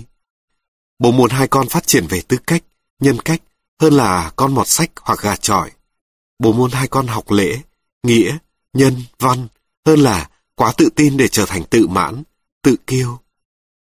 Đôi lúc nhìn con mệt mỏi, tóc bết gáy, mắt thẫn thờ, xót lòng, bảo con dừng, học vừa sức mình, con có thể ngưng bất cứ lúc nào, con có thể nghỉ bất cứ khi nào. Nhưng chính con lại động viên bố. Cả hai đứa bảo bố, hãy yên tâm, con không sao, con theo được, con còn cố được. Bố chỉ còn sống một phần ba cuộc đời cho riêng mình, số còn lại đã là của các con. Sáng thứ bảy Con gái đạp xe đạp quanh quanh trong ngõ cụt, tóc dài đen nhánh che khuất nụ cười trắng xinh. Bố vừa bơm lại hai bánh xe và lau chùi bụi phủ trên xe đạp của con, ngồi bậc thềm nhìn con với nụ cười vô ưu. Xe máy chạy ra, phanh gấp. Con dừng không kịp, lao thẳng vào. Ngã sóng xoài, chảy tay, khóc. Người lớn chạy xe máy đứng chết lặng, không biết phản ứng gì, sợ ông bố đang ngồi im quan sát. Ông bố vẫn ngồi im. Không nguy hiểm, mấy thỏa được một bài học trực quan cho con. Người lớn vẫn chết cứng, không xuống xe đỡ con bé. Con bé lồm cồm ngồi dậy, vẫn khóc, suýt xoa đau. Kéo xe đạp bé tí vào góc, đứng khóc, nước mắt tràn đầy, mắt đỏ hoe, mũi đỏ hoe, khủy tay rướm máu, hết nhìn bố lại nhìn người lớn. Ông bố vẫn lặng im.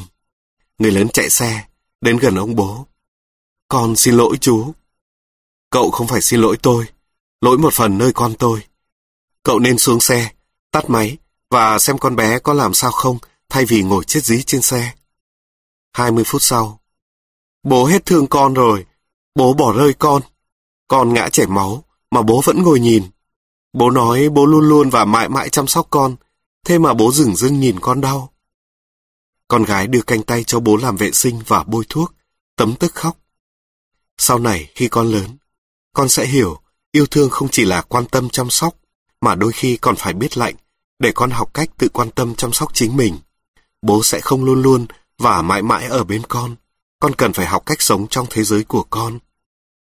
Có thể, con sẽ quên ngày hôm nay, nhưng bố chẳng bao giờ quên. Vết sức trên tay con sẽ lành lặn, nhưng lời nói của con sẽ để lại vết trong lòng bố. Chẳng bao giờ bố hết thương con, nhưng cách bảo vệ con tốt nhất là dạy con tự bảo vệ mình, và ai cũng lớn lên với những lần vấp ngã. Ti, bố thương con bằng tuổi thơ của bố, bằng cả hiện tại và tương lai của bố. Ôm con gái thật chặt vào lòng. Im lặng. Cúp điện thấy trăng sáng rực rỡ. 0 giờ 37 phút đêm, cúp điện. Bỗng nhiên cảm thấy ù tai, tiếng ong ong trỗi lên vì sự im lặng tuyệt đối của đêm. Hụt hẫng một chút, vì đang nói chuyện. Không kịp chào, không kịp thông báo, không kịp nói lời xin lỗi. Vẫn chưa có thói quen đến đột ngột và ra đi bất ngờ. Ngồi thêm một chút, hy vọng điện có lại ngay. Chờ thêm một chút, có lẽ cúp suốt đêm rồi. Với tay mở cánh cửa sổ, chợt hân hoan vì bên ngoài ngập tràn ánh trăng. Trăng sáng bàng bạc, phủ kín từng khối nhà, rát lấp lánh trên đám lá bàng đầu ngõ. May mắn vì có anh trăng, vì bản chất mình ghét bóng tối, ghét nhìn ánh nến nhảy múa, ghét nhìn bóng mình in vào vách, ghét phải nhớ chuyện ngày xưa. Nhồi một tổ thuốc, pha một ấm trà, ngắm trăng và chờ điện. Thi thoảng chạy vào phòng con gái, quạt mấy cái. Tóc con dài, nóng, lịn mồ hôi. Trăng sáng, trăng sáng. Cả khu phố ngủ im. Ánh đèn đường tắt lịm nhường bóng tối cho trăng chiếm đoạt. Ánh trăng soi ngõ vắng, cắt đôi con đường với hai khoảng sáng tối bằng một đường kẻ chỉ thẳng tắp, theo mảng tường xám xịt. Trời trong vắt. Những ngôi sao xa tít lung linh ánh sáng trắng tím như những hạt kim cương có độ trong tuyệt đối. Một đốm sáng lập lẻ di chuyển, cuốn theo tiếng ù ù đi sau. Một chuyến bay đêm đưa những con người ngủ chập chờn rời khỏi Việt Nam.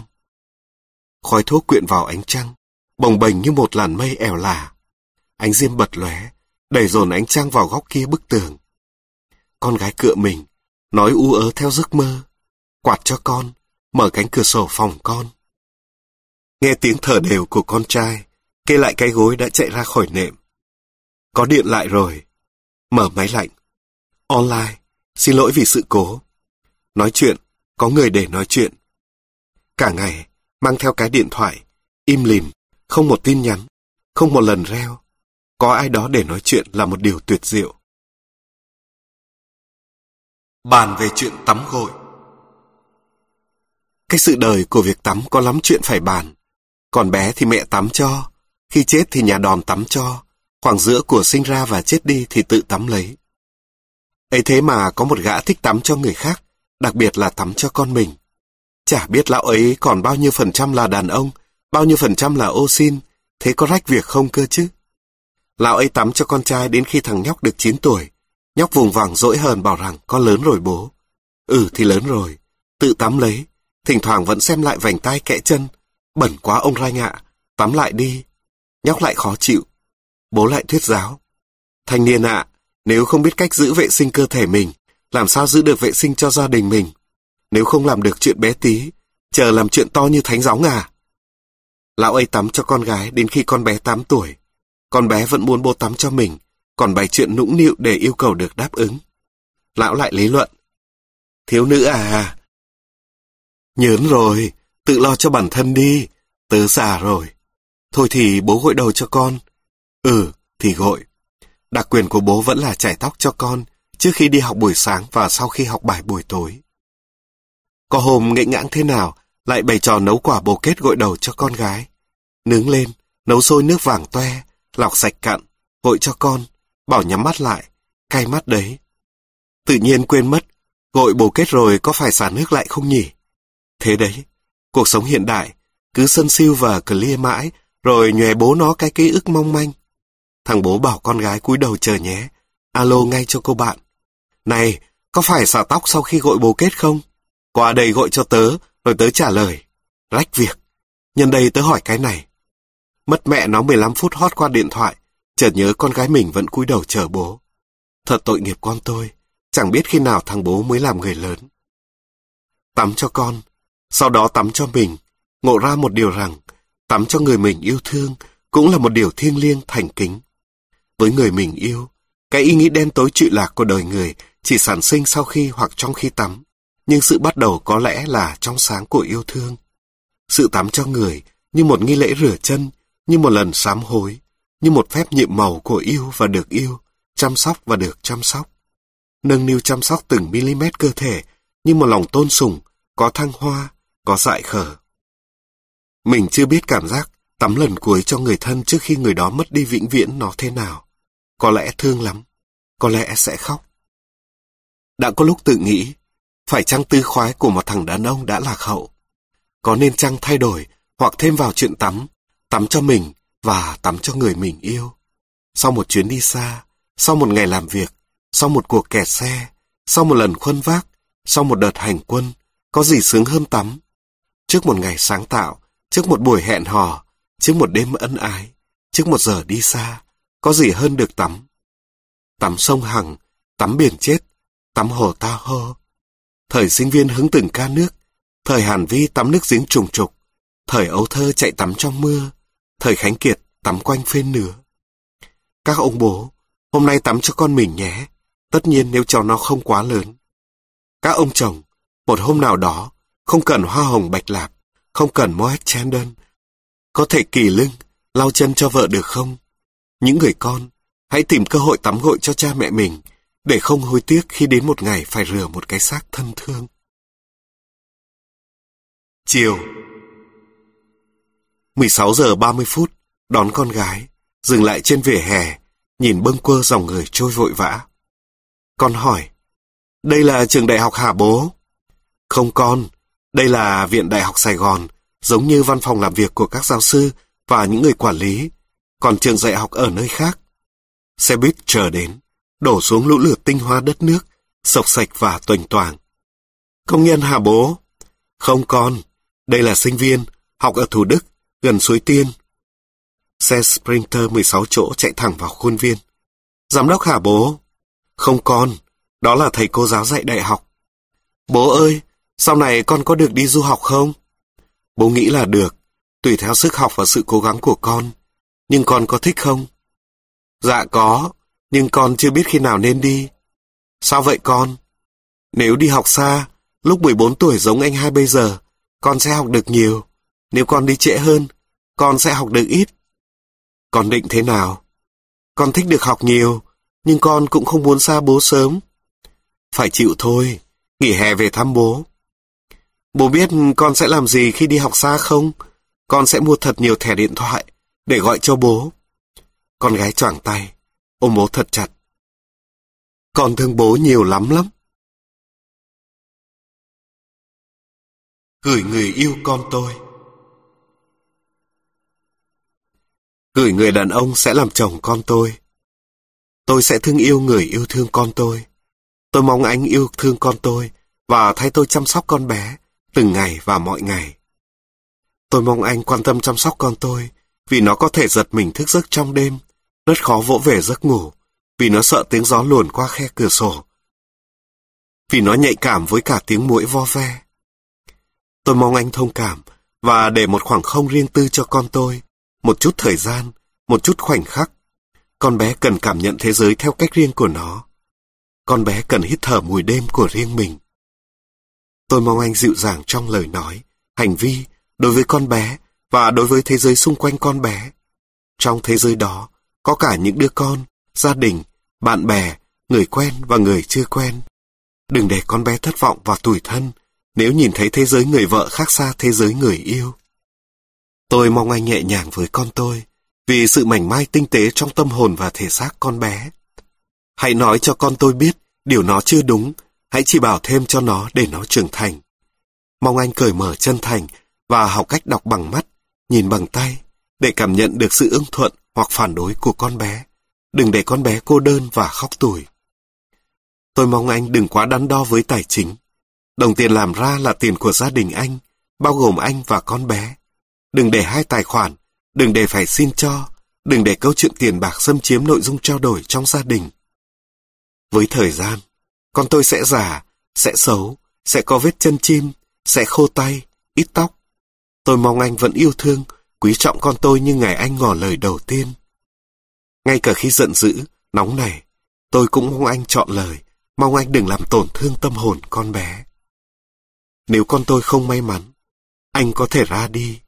Mong anh trao đổi, nói chuyện thẳng thắn với con bé, đừng giấu giếm dối lừa. Mong anh xem con bé là một người bạn, một người thân. Con bé có thể chịu được nỗi đau mất mát, nhưng sẽ khó chấp nhận sự gian xảo, lọc lừa. Và điều cuối cùng tôi mong anh, dù sai trái đến đâu, dù mất bình tĩnh đến đâu, xin đừng bao giờ đánh con tôi.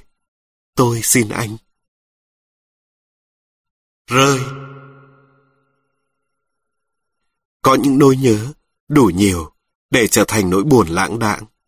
Có những nỗi buồn đủ lớn để trở thành cơn say bất tận.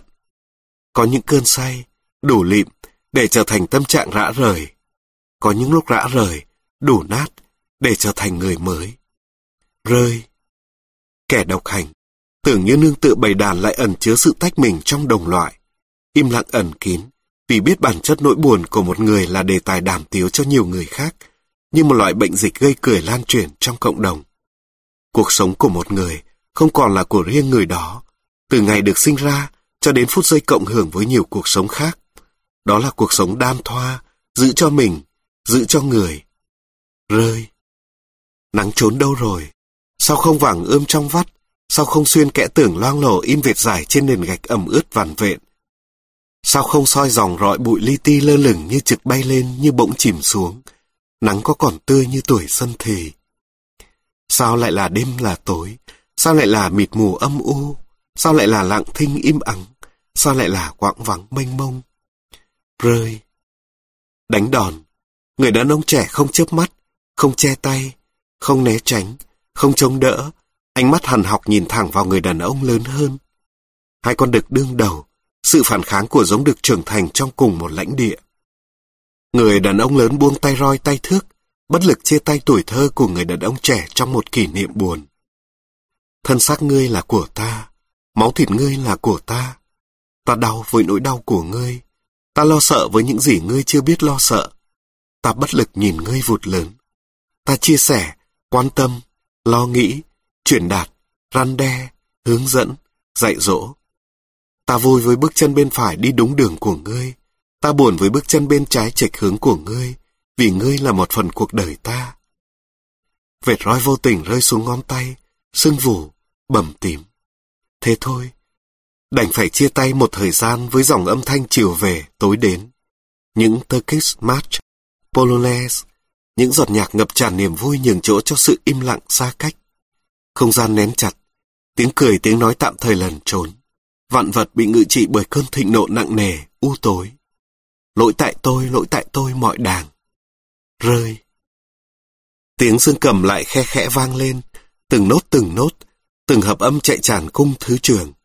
Người đàn ông trẻ vô tư lự không nặng lòng, tập tành, học hành, vui chơi, đùa cợt. Người đàn ông lớn trầm ngâm tận hưởng sự vị tha, cảm giác siêu thoát nhẹ nhõm, tâm trạng cởi mở bị động. Một bài học về sự lãng quên điều cần lãng quên, để tiếp tục sống với điều cần sống. Bài học đến tự nhiên, từ người đàn ông trẻ, chơi vơi. Bố sẽ cố gắng. Bố sẽ cố gắng không chen vào cuộc đời con, để nhắc con ngủ sớm, giữ ấm khi trời vào đông, cẩn thận mỗi khi ra đường. Bố sẽ cố gắng không lo lắng về con, như một bà mẹ dõi mắt theo khi con về nhà chồng. Bố sẽ cố gắng không nghĩ về con, như một ông bố cầu toàn luôn muốn điều tốt đẹp nhất cho con mình. Bố sẽ cố gắng không đi phía sau con, để bảo vệ con trước những điều xa lạ, như một con chó trung thành, tận tụy. Bố sẽ cố gắng không nghĩ về những con đường ngập nước sau mưa, để tự hỏi con đi về có bình an, xe không chết máy. Bố sẽ cố gắng không buồn mỗi khi con khóc, nhưng luôn vui với niềm vui của con. Bố sẽ cố gắng không đắn đo đóng mở điện thoại để đừng gọi điện hoặc nhắn tin cho con. Bố sẽ cố gắng không mong điện thoại con, không hy vọng tin nhắn vô tình đến, một trong số đó là của con. Bố sẽ cố gắng không gửi offline cho con, dù cho chuyện vui hay buồn, dù cho trời nắng hay mưa. Bố sẽ cố gắng không nhìn dấu tay con in lại, không xem sợi tóc con làm rơi, không lưu giữ dấu son con để lại trên vành ly vô tình. Bố sẽ cố gắng không đi lại con đường cũ, không vào lại quán xưa, không nghe lại bài hát đã trở thành kỷ niệm. Bố sẽ cố gắng không đứng phía sau con, để khi lạc lõng cô độc, con có một người lắng nghe mình. Bố sẽ cố gắng không trả lời khi con hỏi, không làm nguồn tham vấn khi con cần quyết định. Bố sẽ cố gắng không làm một bóng mát ven đường con đi. Bố sẽ cố gắng không nói ra điều phải nói. Bố sẽ cố gắng không gọi tên con. Không buồn. Con trai chơi game, có nhiều từ khó nhờ bố giúp. Tiếng Anh, địa danh, khí tài quân trang quân dụng. Ngồi bên cạnh hướng dẫn con, nói chuyện với nhóc, làm bạn với nhóc, như bao lần. Nhưng lần này buồn, rất buồn. Nhóc chơi game Battlefield Việt Nam. Một trò chơi chiến đấu lấy bối cảnh cuộc chiến tranh Việt Nam.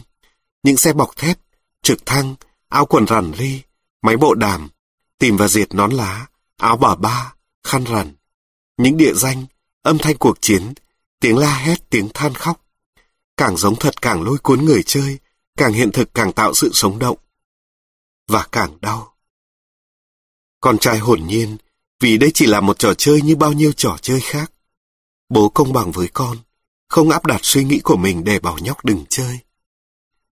Nỗi buồn một cuộc chiến lại tràn ngập, bao nhiêu gia đình ly tán, bao nhiêu người mẹ mất con, bao nhiêu người đã ngã xuống ở hai bên chiến tuyến. Một cuộc chiến mà chẳng có ai thắng, chỉ có người thua. Tiếng pháo cối ủng ục, tiếng phành phạch của cánh quạt trực thăng, ánh sáng chói sáng của hỏa châu, tiếng Mỹ, tiếng Việt, tiếng bộ đàm khi khọt, tiếng trẻ em khóc. Chỉ còn thiếu âm nhạc của Phương Dung, Giao Linh, Duy Khánh. Đấy là một phần tuổi thơ, những bản tin chiến sự, những lần chạy giặc, những bài hát nỉ non trong khu gia binh. Đấy là một phần ký ức tuổi mới lớn, làm quen với những gì thuộc về miền Bắc, họ hàng anh chị em cô chú chen lấn tàu thống nhất để vào Nam thăm, đóng thùng tất cả những gì có thể. Những câu chuyện giao thoa giữa hai miền, sự khác biệt, niềm hân hoan của một bên và sự nín lặng cam chịu của bên còn lại. Câu chuyện về đoàn người vượt biên. Câu chuyện về những đứa con lai. Câu chuyện về những thùng đổ sực nức mùi Mỹ. Câu chuyện về nạn đói. Câu chuyện về chất độc da cam. Câu chuyện của cuộc chiến kéo dài 50 năm. Đến giờ vẫn chưa kết thúc. Trong tâm khảm của những người ra đi. Trong tâm tình của những người ở lại.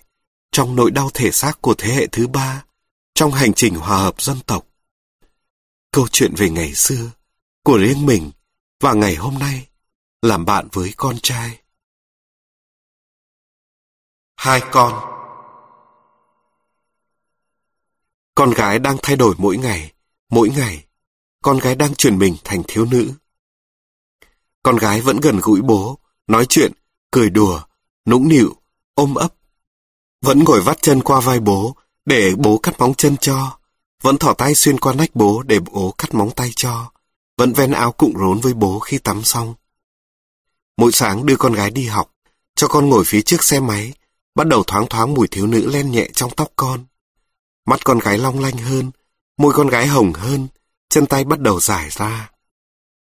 Bố quan sát sự thay đổi của con gái mỗi ngày, dù là bé xíu, dù là thoảng qua, dù là cảm nhận, để rưng rưng buồn chia tay tuổi thơ của con, để lâng lâng vui chào mừng tuổi lớn của con.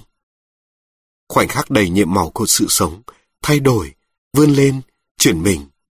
Thương lắm, yêu lắm con gái của mình.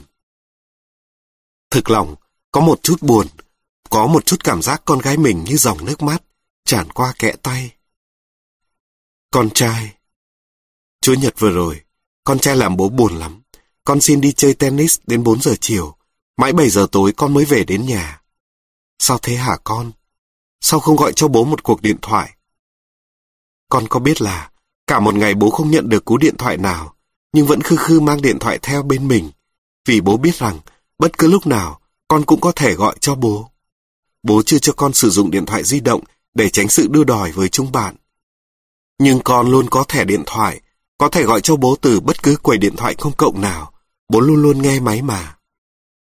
Khi con không có trong nhà, là lúc điện thoại bố luôn bên mình. Con biết điều đó, và con biết lý do, vì con luôn có thể gọi bố bất cứ lúc nào, với bất cứ lý do gì. Bố luôn luôn có mặt khi con cần đến bố. Khi con đi chơi về muộn, bố không ngôi lo lắng, sợ hãi. Đường nhiều xe, phố ngập nước, du đãng vườn, giang hồ xóm. Con trai to xác tộc tuệch có thể bị hiểu lầm, bị đánh nhầm. Gọi cho bố con nhé, chỉ cần xin phép, hoặc ít nhất là thông báo, để bố đừng lo nghĩ, để bố không bồn chồn mong ngóng nhìn hoài ra đầu ngõ. Sự vô tình của con là một cách tra tấn bố. Bà bệnh Bà bệnh Nằm viện đã gần một tháng nay. Mấy bố con mình vào ra thăm nom chăm sóc bà. Hai con đã nhìn thấy gì và học được gì? Bệnh viện, như một ngôi trường xã hội, tổng hợp tất cả trạng thái cảm xúc của con người, nơi hy hữu tập trung nhiều kiểu nghèo của mọi vùng quê nước Việt, và là một chỗ để mình có thể cảm nhận với trải nghiệm của nhiều thái cực tâm hồn. Ngoài giờ thăm bà, bố thường đưa con đi lang thang qua những hành lang tăm tối, để nhìn thấy nhiều cảnh đời đáng buồn đáng thương, để biết rằng ta vẫn còn rất nhiều may mắn được sống trong sự trọn vẹn và đủ đầy. Con đã thấy những hình hài không trọn vẹn, băng bông bịt kín, nằm la liệt vất vưởng không ai để tựa vào. Những cái chán đóng đinh kéo căng ngược trên giường sắt để cố định và gắn kết xương cổ. Con đã biết sợ, một thoáng rùng mình để biết cẩn thận với từng bước chân. Con đã nhìn thấy những gia đình nghèo khó, có người mẹ còm cõi nhịn ăn để dành số tiền ít ỏi mua thuốc cho con mình.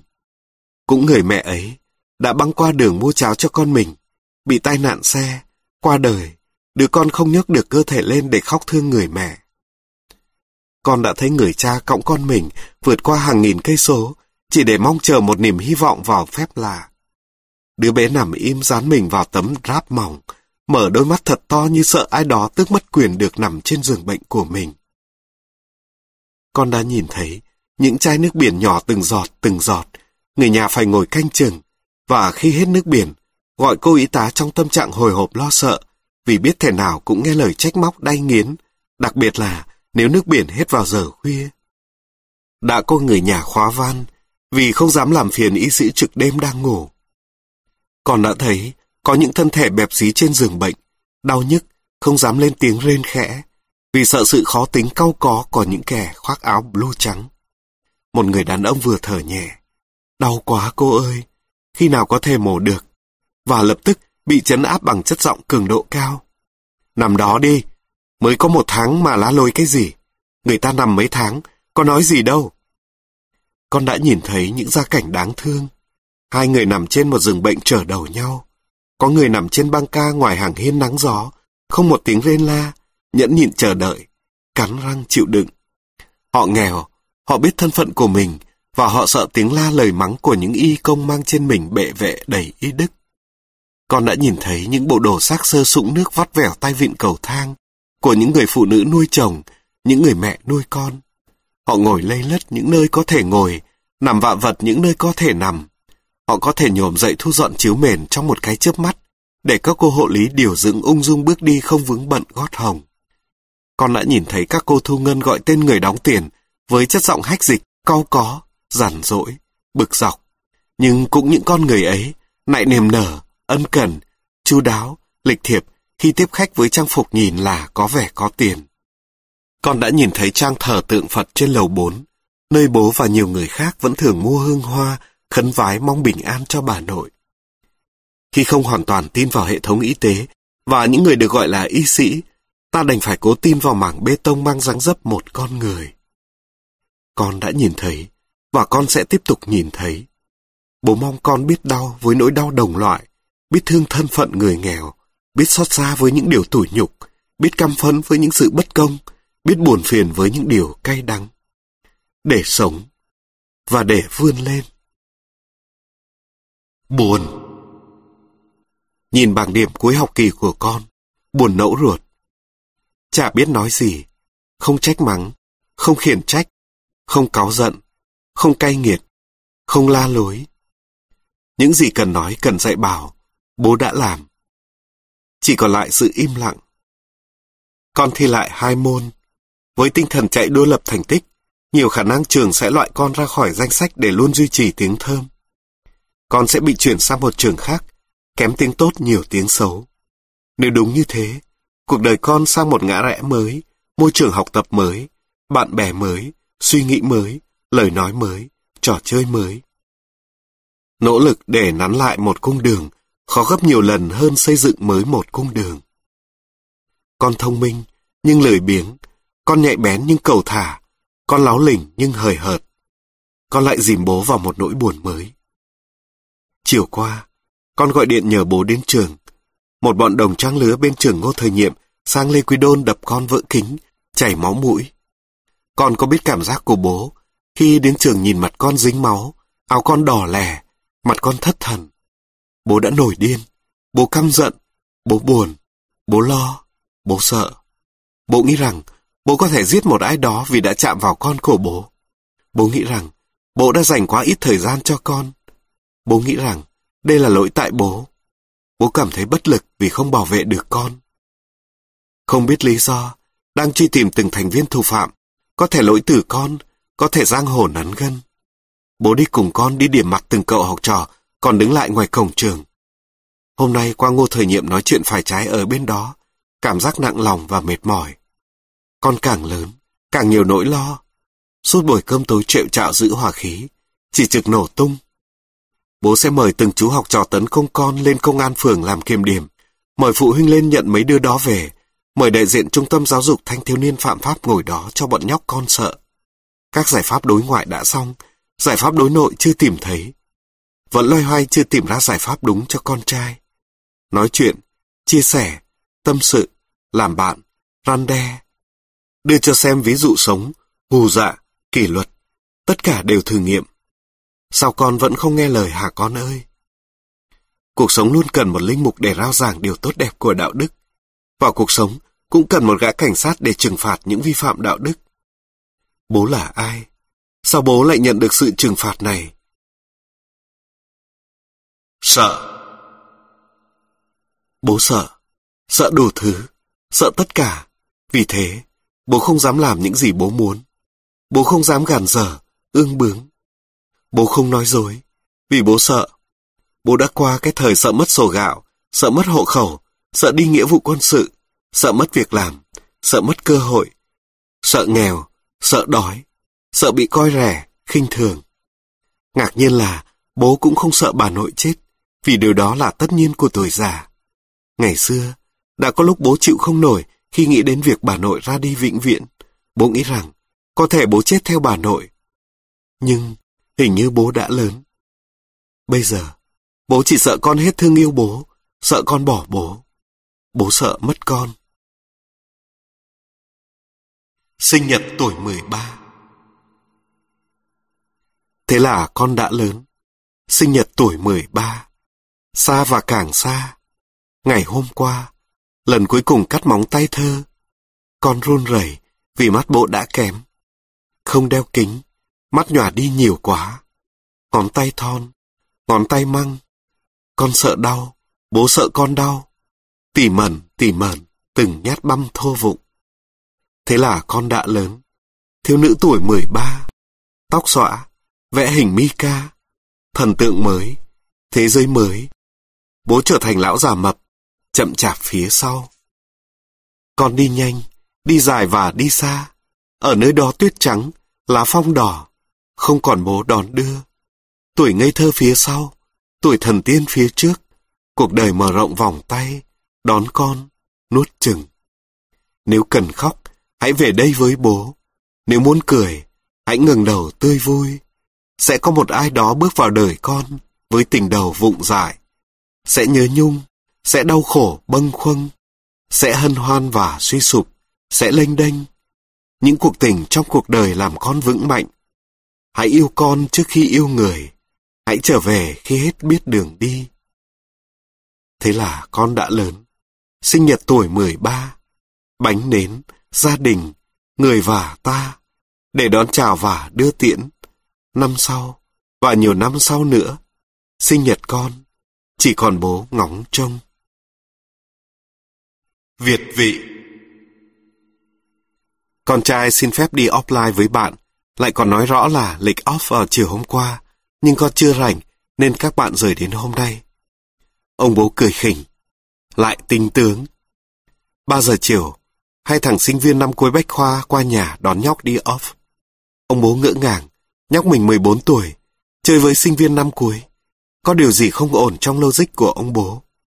Lại dặn dò con, Coi chừng bị lừa, đừng mang giúp bất cứ vật gì từ điểm A sang điểm B nhé.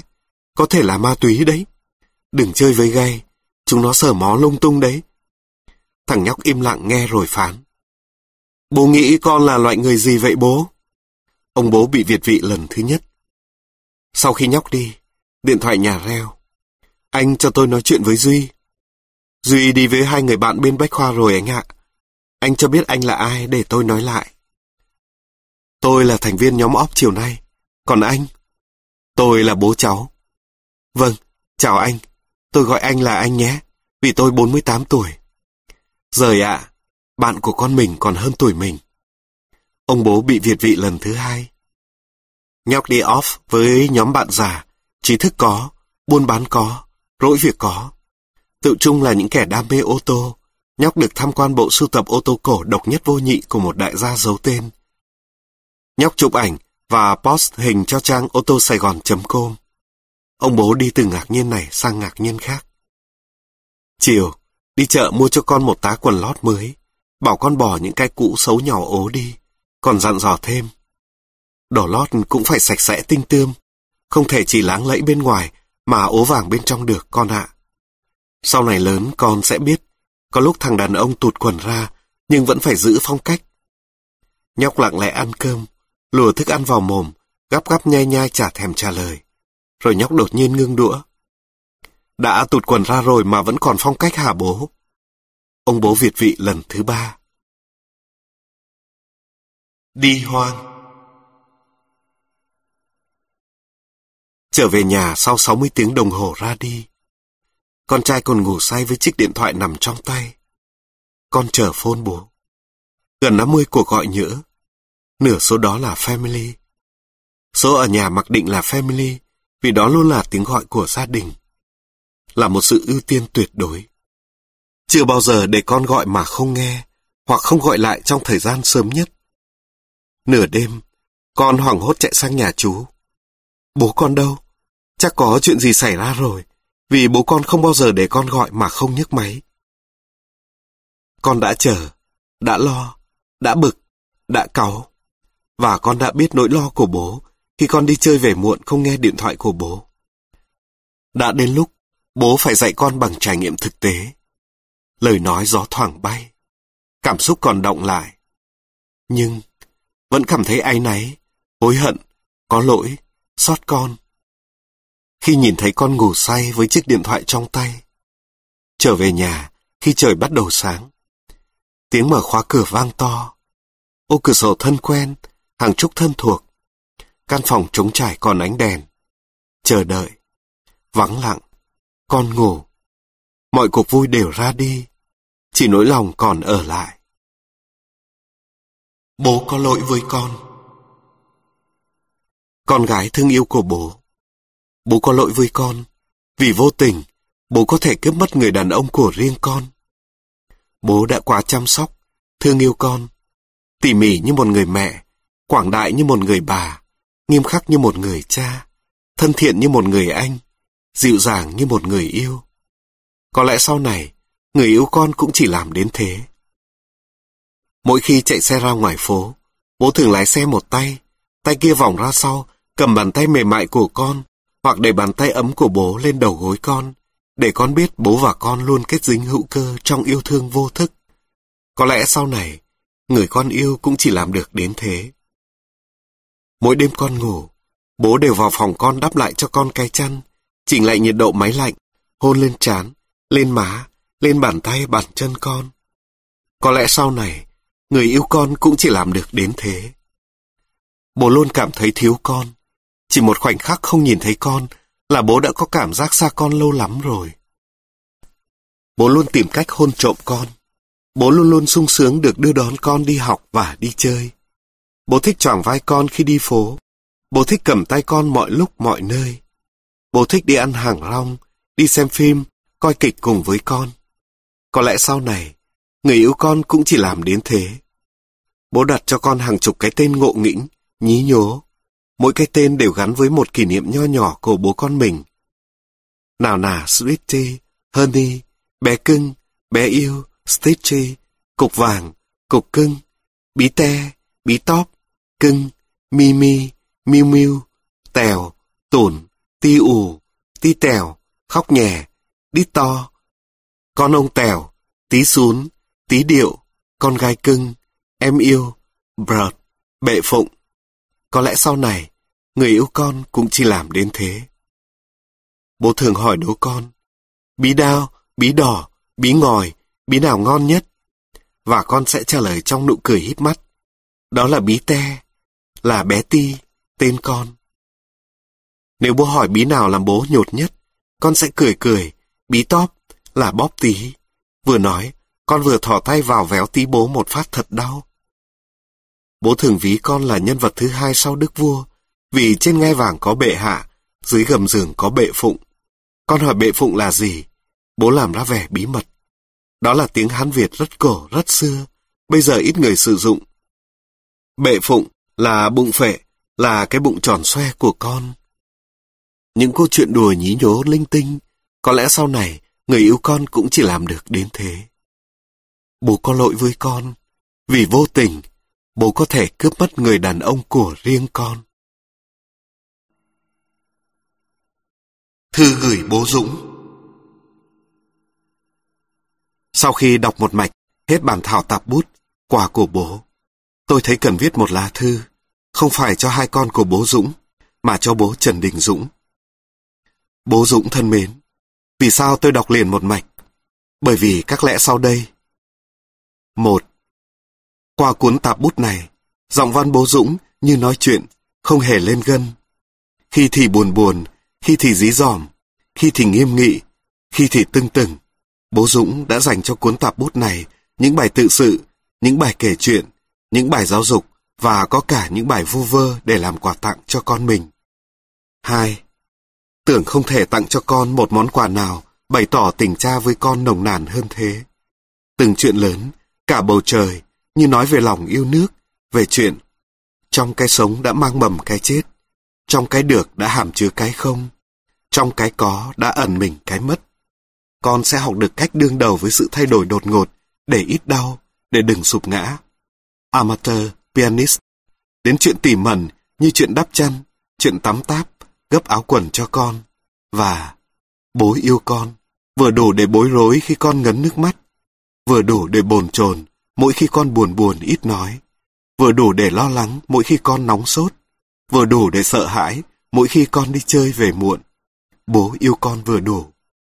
ba, Tôi thấy thấp thoáng bóng hình người cha là tôi trong đó. Chắc chắn, có nhiều người khác cũng cảm thấy như tôi. Và như thế, cuốn tạp bút này sẽ không chỉ là quà của bố riêng của bố Dũng, mà còn là quà cho con của nhiều ông bố khác.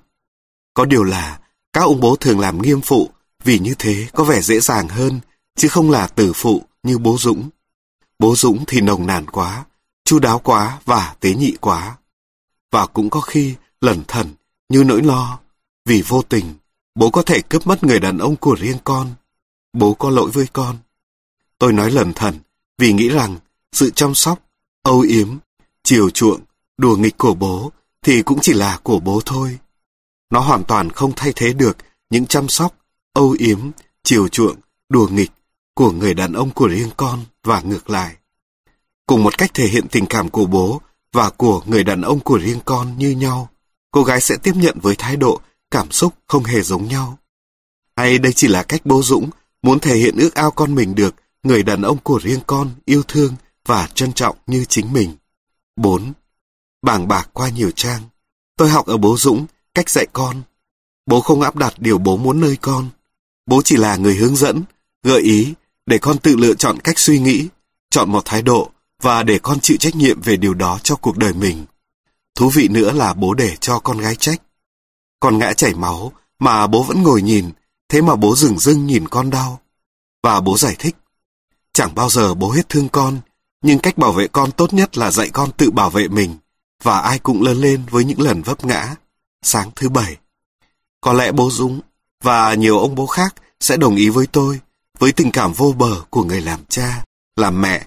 Chúng ta cần con cái được ấp ủ trong chiếc nôi tình yêu của cha mẹ. Tất nhiên, cũng cần các con hiểu biết và trân trọng tình cảm này. Nhưng điều mong mỏi lớn nhất là con hãy hiến dâng lại tình cảm thiêng liêng này cho các con của con. Mong rằng sau niềm vui được trải lòng theo từng chữ, từng dòng trong tạp bút này, bố Dũng còn gặt được thật nhiều những gì mà mình đã gieo. Không phải gieo bốn gặt một, nguyên tắc bốn một, mà gieo một lần gặt bốn. Thân thiết, mùa Noel 2009, Phan Bá Chức Nếu có thể, rất mong nhận được sự donate ủng hộ của các bạn. Thông tin donate có để ở dưới phần miêu tả để có thêm kinh phí duy trì việc đọc. Xin cảm ơn các bạn rất nhiều. Xin chào và hẹn gặp lại.